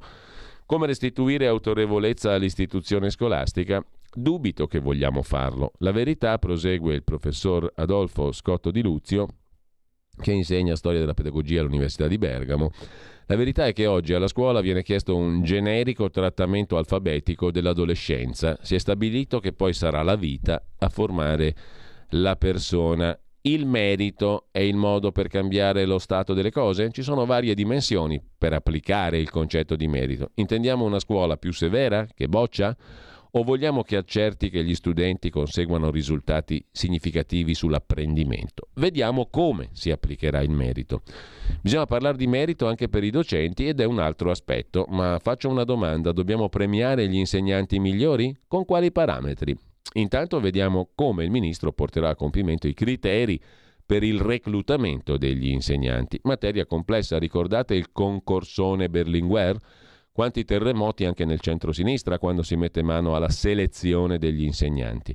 Gli insegnanti sono una categoria corporativa, difendono i propri interessi. Sono contrario, prosegue Scotto di Luzio, a differenziare gli stipendi dei docenti. Farei piuttosto un ragionamento serio sulla formazione e sulla selezione.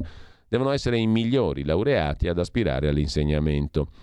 Assunzione diretta da parte dei presidi. Se i presidi sono in grado di operare in funzione dello sviluppo della scuola e del progetto, sì, ma intorno alla formazione degli organici, nella scuola, si agitano troppi interessi politici e corporativi. Così sul quotidiano nazionale il professor Adolfo Scotto di Luzio. Adolfo Urso invece è intervistato, sempre sul quotidiano nazionale, per un'altra questione. Gli imprenditori sono eroi, dobbiamo aiutarli, sì alla Golden Power. Il ministro del Made in Italy punta sul concetto di sovranità tecnologica, c'è quella alimentare, c'è quella tecnologica. Per garantirsi le fonti energetiche serve una politica europea comune. Gli incentivi di Industria 4.0 vanno rilanciati in modo strutturale, dice il neo ministro per le imprese e per il Made in Italy. Chi fa impresa oggi è un eroe, va sostenuto e non ostacolato o disturbato. Aver chiamato il Ministero dello Sviluppo, Ministero delle Imprese e del Made in Italy significa porre al centro della politica l'azione di supporto, di facilitazione, di tutela, di accompagnamento delle attività produttive, spiega il ministro Urso.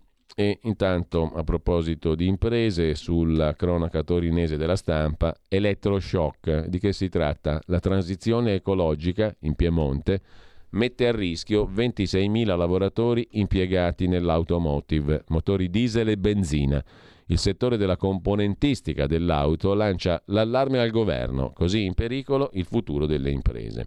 Il Fondo per l'auto sostiene i piani di investimento per la transizione ecologica. Il presidente della Camera di Commercio Gallina dice alla stampa Cautela e prudenza caratterizzano le prospettive per quest'anno. Le sfide sono troppe. 33,3% la percentuale di imprese piemontesi dell'automotive sul totale italiano.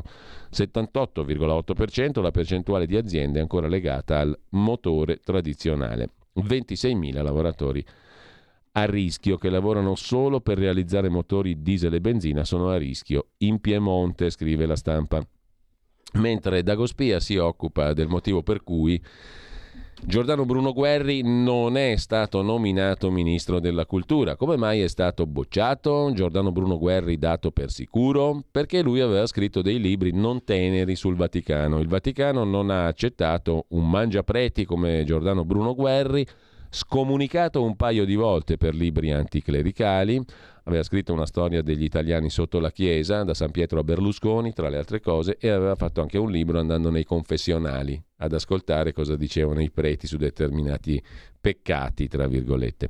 Quindi eh, è stato scomunicato due volte Giordano Bruno Guerri e il Vaticano non poteva accettare questo mangiapareti a capo di un ministero, quello della cultura, che tra l'altro ha in mano la gestione dell'enorme patrimonio artistico della Chiesa Cattolica.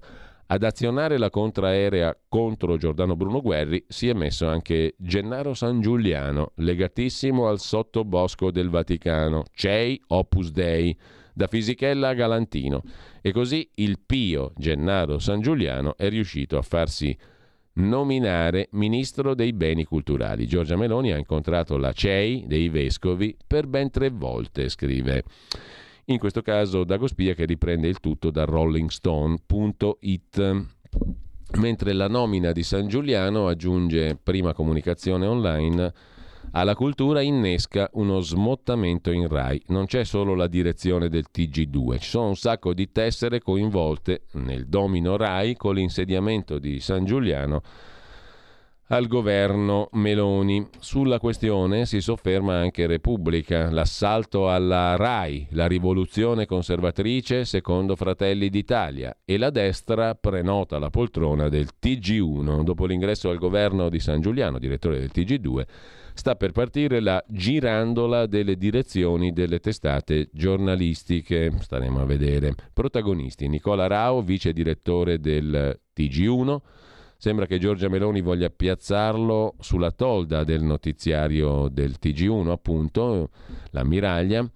Per i dopo San Giuliano c'è anche Paolo Petrecca Giampaolo Rossi, ex consigliere RAI in quota Fratelli d'Italia, potrebbe affiancare l'amministratore delegato Fuortes fino alla scadenza del Consiglio di amministrazione. Monica Maggioni, direttrice del TG1, dovrebbe cedere il passo a un nome scelto da Giorgia Meloni. Sempre su Dagospia, ma l'articolo è tratto da liberoquotidiano.it se questa sarà l'opposizione senza sconti, prepariamoci al ventennio meloniano. Questa frase l'ha detta l'ex 5 Stelle Alessandro Di Battista, che ha fulminato Laura Boldrinova, la quale ha iniziato a frignare sul fatto che la prima donna premier si fa chiamare al maschile, il presidente. Sono queste potenti prese di posizione, commenta Di Battista, che ci spiegano perché il primo premier donna è di Fratelli d'Italia e non del PD e io la Meloni non la voterei mai nella mia vita, dice Alessandro Di Battista, che pure si scaglia contro Laura Boldrini. A proposito del il presidente o la presidente, la Crusca approva il presidente. Meloni è una definizione corretta. Chi preferisce le forme tradizionali maschili ha diritto di farlo. Non c'è nulla di strano nella decisione di Giorgia Meloni di firmare gli atti ufficiali come il Presidente del Consiglio. I titoli al femminile sono legittimi sempre. Chi usa questi femminili accetta un processo storico come ormai ben avviato. Chi invece preferisce le forme tradizionali maschili ha il diritto di farlo. Quindi si può dire sia il che la Presidente. Lo dice Claudio Marazzini presidente dell'Accademia della Crusca, la più antica istituzione linguistica non d'Italia, del mondo, che invita ad abituarsi a non avere paura di queste oscillazioni linguistiche, cioè si può dire sia il che la presidente, dice il presidente della Crusca, che poi vedremo intervistato anche a parte da Corriere della Sera. Chi è Andrea Giambruno, il giornalista compagno di Giorgia Meloni, primo first gentleman d'Italia, invece cerca di spiegarcelo la redazione di Prima Comunicazione Online. Giornalista e leader di Fratelli d'Italia si sono conosciuti dietro le quinte di una trasmissione di Paolo Del Debbio, di cui Giambruno, il marito di Giorgia Meloni, il compagno di Giorgia Meloni, era autore. Inizia così il ritratto scritto per il Corriere da Claudio Bozza. Meloni arriva trafelata, fa la sua portavoce, Giovanna Ianniello. Non ho mangiato, ho una fame che svengo. In una pausa pubblicitaria mangia una banana al volo, ma quando si torna in onda, Giorgia Meloni è ancora lì con la banana in mano. Mi precipito, gliela strappo di mano con una certa foga. Ci manca la Meloni in diretta con una banana, ricorda Andrea Giambruno, dicendo che la leader lo scambiò per un assistente. Non so dire, i nostri occhi si incrociano in modo strano, è stato un attimo. Da quel momento il giornalista inizia un serrato corteggiamento di Giorgia Meloni. Qualche tempo dopo, il 16 settembre 2016, arriva la piccola Ginevra. Così prima comunicazione. Intanto Giorgia Meloni mm, ha mantenuto per lungo tempo una lettera araba nel suo profilo Twitter. Cosa vuol dire questa lettera? Se lo domanda e dà la risposta anche il post.it. La Presidente ha avuto per anni questa lettera accanto al suo nome sul profilo Twitter, l'ha tolta al momento dell'insediamento. Questa lettera araba era sostanzialmente la lettera N, la lettera E, equivale alla Nun, eh, quattordicesima lettera dell'alfabeto arabo che corrisponde alla pronuncia della N latina. Per diversi anni Meloni ha avuto questa lettera, l'ha tolta tra domenica e lunedì. Le ragioni per cui ce l'aveva invece riguardavano la volontà di manifestare solidarietà ai cristiani perseguitati dal gruppo terroristico dello Stato islamico in Iraq in una campagna iniziata sui social network nel 2014. Negli anni la lettera ha perso quella sua connotazione, è rimasta a segnalare un posizionamento politico. La lettera Nun, che corrisponde alla N, nel contesto in cui fu utilizzata era l'iniziale di Nazarà, cioè Nazareno, una delle parole con cui in arabo e nel Corano si indicano i cristiani. Nel 2014, durante l'occupazione dello Stato islamico in Iraq, migliaia di cristiani furono costretti a fuggire e per non sottomettersi alla legge islamica imposta dagli occupanti, i quali costringevano le persone di fede non islamica a convertirsi, a pagare una tassa e minacciavano di uccidere chiunque si rifiutasse di farlo. N di Nazareno dunque, per significare appoggio a questi cristiani nel nome Twitter della Meloni, della Meloni o del Meloni e comunque l'ha tolto al momento dell'insediamento. Mm, vi segnalo ancora per la pagina di politica interna il commento di Domenico Cacopardo su Italia Oggi, pagina 6 dedicato all'opposizione, al PD in particolare. Il PD si trova sul bagnasciuga dopo 11 anni di governi non eletti. C'è una minoranza costituita da almeno tre forze, o meglio debolezze, schierate su diverse posizioni. Il PD e Giuseppe Conte in primis. Le vicende di questo amato paese, scrive Cacopardo, passano anche attraverso un processo di ablazione della funzione effimera ed esaurita del PD, cioè leviamocelo dalle pelotas, questo PD, e la costruzione di una forza alternativa non radicale né massimalista. L'opposizione è costituita da tre debolezze su diverse posizioni. La storicamente più significativa è quella del PD che è in pieno affondamento e privo di scialuppe di salvataggio. Serve una forza capace di capire le esigenze dei giovani. A parte Meloni, questo è un governo di vecchi e del nuovo mondo avanzato che sta maturando ovunque tranne che nei regimi autoritari, scrive Cacopardo. Mentre si apre anche il capitolo Roccella, è una ministra molto bersagliata dai media, molto, diciamo così, battuta, nel senso che molti se ne occupano, in bene e in male. La ministra alle pari opportunità, Eugenia Roccella, 68 anni, neoministra alle pari opportunità, meglio, è una delle deleghe del suo ministero, Torniamo a occuparci di donne. Diventano un caso le parole di Roccella. Desolante, ha detto l'ex ministra Elena Bonetti, non può interpretare liberamente la Costituzione. Parla anche Monica Cirinna, a un paese più giusto non serve contrapporre i diritti. La ministra Roccella è ministra di famiglia, natalità e pari opportunità e dice il dicastero era nato dai movimenti femminili, poi l'ombrello si è allargato. L'ira della comunità LGBT. Zan del PD dice questa parte malissimo. È la sua prima uscita per parlare di una delle deleghe, pari opportunità. All'ANSA la ministra Roccella ha dettato un comunicato nel quale afferma che il Ministero delle Pari Opportunità è nato sulla spinta del movimento delle donne, ma poi l'ombrello si è allargato diventando un titolo generico sotto il quale c'è un po' di tutto. Vorrei tornare a occuparmi delle tante ingiustizie che subiscono le donne, ha detto la ministra Roccella. Immediata la reazione della ministra Bonetti, ex ministra che ha appena lasciato il posto proprio alla Roccella. Viste le ultime esternazioni della ministra, desolanti, corre l'obbligo di intervenire a rispedire al mittente le accuse a Draghi e stigmatizzare le interpretazioni dell'articolo 3 della Costituzione. La ministra Roccella dice di voler intervenire a tutti i livelli sulle vecchie e nuove forme di oppressione e di esclusione femminile. L'ex ministra Bonetti la invita a leggere in Gazzetta Ufficiale quanto il governo Draghi ha fatto per le donne. L'ambiguità sul titolo generico del ministero sotto il quale rubricare un po' di tutto ha scosso gli animi, specialmente della comunità LGBT. E no, non si può occupare solo di donne, la ministra Roccella, ci sono anche tutte le galassie LGBTQ, eccetera. La disonestà di Eugenia Roccella è invece il titolo del pezzo di Giulia Siviero, sempre critico sulla neoministra su ilpost.it. Qui si parte da un'altra dichiarazione della ministra sulla stampa di Torino. In replica a un precedente articolo di Loredana Lipperini, giornalista di sinistra di Rai Radio 3, in cui la giornalista e scrittrice Lipperini invitava la neoministra Roccella a essere onesta sul tema dell'aborto. Eugenia Roccella ha replicato sulla stampa di Torino. Roccella ricorda Giulia Siviero oggi sul post, è, dei, è, un esponente dei movimenti anti-abortisti, ha definito la pillola abortiva RU486 un enorme inganno, l'aborto il lato oscuro della maternità, una scorciatoia che non dovrebbe più esserci. In passato la pensava diversamente, la sua storia era iniziata tra i radicali e il movimento di liberazione della donna, nel 75 Roccella curò il libro Aborto facciamolo da noi, a sostegno dell'aborto libero, sicuro e gratuito. Loredana Lipperini ha riletto la prefazione a quel libro di Roccella, dove c'è scritto che a difendere il diritto all'aborto dobbiamo essere noi femministe.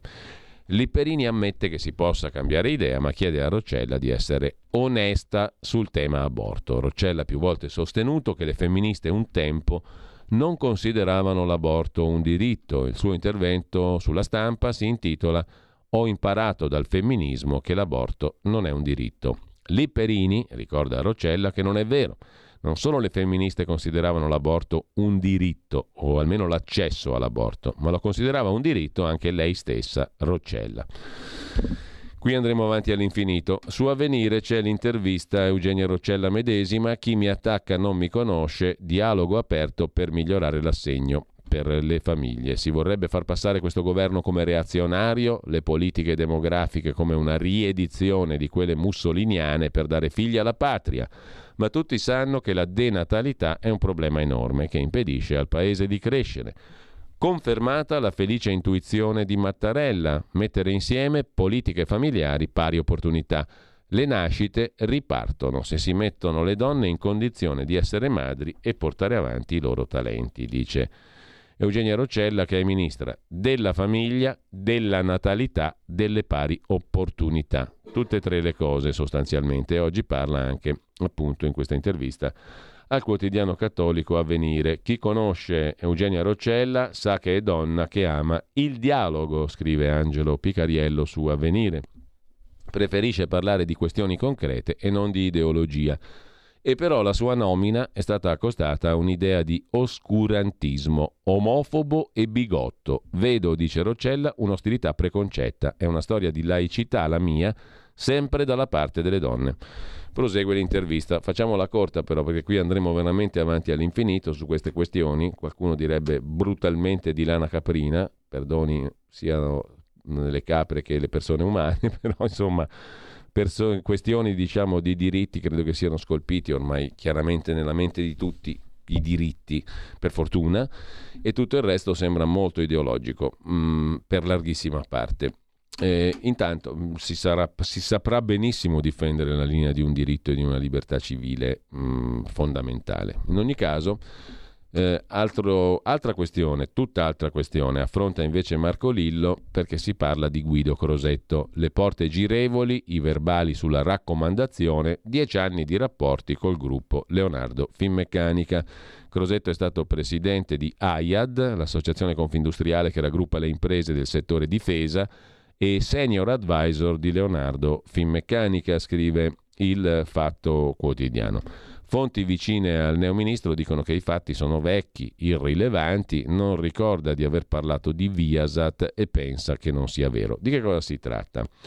Si tratta di quello che racconta appunto oggi Marco Lillo sul fatto a pagina 7. Guido Corosetto è un omone, da un decennio passa con agilità, però dalle porte girevoli tra privato e pubblico, politica e impresa, Ministero della Difesa, consulenza, lobby. Il suo rapporto con Leonardo Finmeccanica, 14 miliardi di fatturato, società quotata, partecipata dal Ministero dell'Economia, merita un approfondimento. Già come sottosegretario alla difesa e deputato di Forza Italia nel governo Berlusconi 2008-2011, Guido Crosetto aveva un ottimo rapporto con i vertici di Finmeccanica Leonardo. Nel 2014 è diventato consulente senior advisor di Leonardo e presidente dell'associazione AIAD, che rappresenta le imprese del settore difesa, di cui proprio Leonardo è la più importante. Nel 2020 Crosetto è presidente di OSN, Società di Fincantieri e Leonardo, che si occupa di navi militari. Nel 2021 ha fondato con moglie e figlio la CSC e Partners, che ha nel suo oggetto lobby e consulenza. Ora, dopo essersi dimesso da tutto e avere annunciato la liquidazione delle sue società, torna a occuparsi del settore difesa come ministro. Ripesca Marco Lillo le carte delle vecchie inchieste su Finmeccanica, denominata poi Leonardo dal 2016. Nelle carte Crosetto è citato in un paio di verbali di testimonianza in conversazioni intercettate dei manager. Se c'era da stringere un accordo col Brasile utile per vendere navi italiane, se c'era da stoppare un emendamento o un taglio al bilancio che ostacolava gli investimenti nella difesa, era il sottosegretario Crosetto l'uomo col quale Leonardo Finmeccanica interloquiva. Fatta la premessa doverosa che sono tutti rapporti leciti, istituzionali, che Crosetto non è mai stato indagato e che nel settore è considerato un galantuomo, resta interessante rileggere quelle carte, scrive il Fatto Quotidiano. Fatta la premessa che sono rapporti leciti, non è stato mai indagato, nel settore è considerato un galantuomo, leggiamo le carte. Il GIP di Napoli Francesco De Falco Giannone nel 2014, in un'ordinanza sull'indagine sul sistema di tracciamento dei rifiuti Sistri, scrive in merito alle attività svolte da Viasat, società, società di venaria reale vicino a Torino. Viasat aveva ottenuto una commessa per fornire le scatole nere per tracciare i rifiuti al gruppo Finmeccanica per 10 milioni di euro. In merito alle attività di Viasat vengono in rilievo le dichiarazioni rese 3 ottobre 2012 da Lorenzo Borgogni, allora direttore relazioni istituzionali Finmeccanica, secondo il quale la scelta dell'affidamento a Viasat per realizzare la scatola nera fu fortemente sostenuta dal direttore generale di Finmeccanica Zappa, sollecitato dall'allora sottosegretario di Stato alla Difesa Crosetto. Dichiarazioni confermate da Zappa, allorquando dopo aver premesso di non sapere come era stato individuato Viasat come fornitore, ricordava che gliene aveva parlato il sottosegretario Crosetto. Il sottosegretario Crosetto, um, il quale alla difesa, il quale mi rappresentò, disse Zappa, che eh, si trattava di una ditta affidabile, poteva essere inserita nell'albo dei fornitori del gruppo Finmeccanica previa verifica. Dell'interessamento di Crosetto per sostenere le ragioni di Viasat presso Giorgio Zappa e presso Guarguaglini Finmeccanica vi è traccia anche in conversazioni telefoniche intercettate nel corso delle indagini fra un ex manager del gruppo Finmeccanica e un certo Petrone Domenico. Il Sistri sarà ricordato come un flop. Il gruppo Viasat ottenne lecitamente una commessa da 10 milioni e non fu coinvolto nell'indagine. Se Crosetto, ad aver segnalato la società piemontese a Finmeccanica, non ha commesso alcun illecito. Potrebbe essere però un precedente da ricordare ora che è ministro. Insomma, va bene il pelo e il contropelo, non fa mai male, però in questo caso sembrerebbe che si cerca proprio il pelo, ma piccolissimo, in un uovo molto grande. Ad ogni modo, lasciamo il capitolo Crosetto, andiamo al capitolo Sant'Anché e l'altro ritratto del Fatto Quotidiano di oggi, un'altra ministra del turismo, Daniela Sant'Anché, la nera, tra conti in rosso, licenziamenti e spiagge d'oro, conflitti e socia del Twiga deve regolare le concessioni. Personalmente però direi che le, i conflitti di interesse di Daniela Santanché sono una cosetta abbastanza superabile. Mentre c'è un tema che mh, viene riproposto oggi da Il Post, è stato toccato da diversi quotidiani nei giorni scorsi, sono i fondi PNRR per i piccoli comuni che hanno fatto arrabbiare tutti i sindaci del nord sono stati assegnati tutti al sud per via di regole che sono trasparenti, scrive il Post, ma che molti amministratori ora chiedono di cambiare. Mercoledì scorso la direzione finanze del Ministero dell'Interno ha pubblicato l'assegnazione dei fondi ai comuni con meno di 15.000 abitanti che avevano presentato i progetti per la cosiddetta rigenerazione urbana, cioè sistemazione strade, piazze, riqualificazione alloggi popolari, costruzione di ciclabili. In poche ore i sindaci del nord e del centro hanno iniziato a protestare. I fondi erano stati assegnati tutti al sud, ai comuni del sud, su 296 milioni stanziati dal Ministero. 161 alla Campania, 60 alla Sicilia, 50 alla Calabria. 19 alla Puglia, 5 alle Marche, l'unica regione del centro-nord che è entrata in graduatoria. In totale 201 progetti finanziati presentati da 63 comuni. È uno scandalo, ha detto Mario Conte, sindaco di Treviso, presidente dell'ANCI Veneto, l'Associazione dei Comuni Veneti. Si tratta di una discriminazione nei confronti delle amministrazioni della nostra regione e del nord. I sindaci sono stanchi, stiamo assistendo al solito copione, nuovi bandi, vecchi errori. Diversi altri sindaci del nord sono rimasti spiazzati dal risultato del bando. Gli uffici tecnici avevano lavorato per presentare progetti e c'era aspettativa. Le proteste hanno coinvolto anche sindaci del centro e della Sardegna, che non ha ricevuto neanche un euro. La completa esclusione dei comuni sardi ha destato sconcerto e indignazione, ha detto Emiliano Deiana, consigliere comunale di Bortigiadas e presidente dell'Anci Sardegna.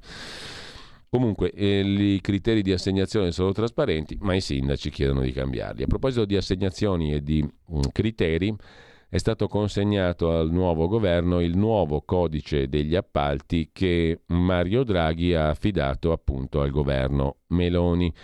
Gare semplificate, revisione automatica dei prezzi. Il Presidente del Consiglio di Stato, l'ex ministro di Forza Italia Franco Frattini, ha consegnato lo schema di riforma del codice degli appalti. Si spinge sulla digitalizzazione, sul rafforzamento della clausola sociale per i lavori pubblici.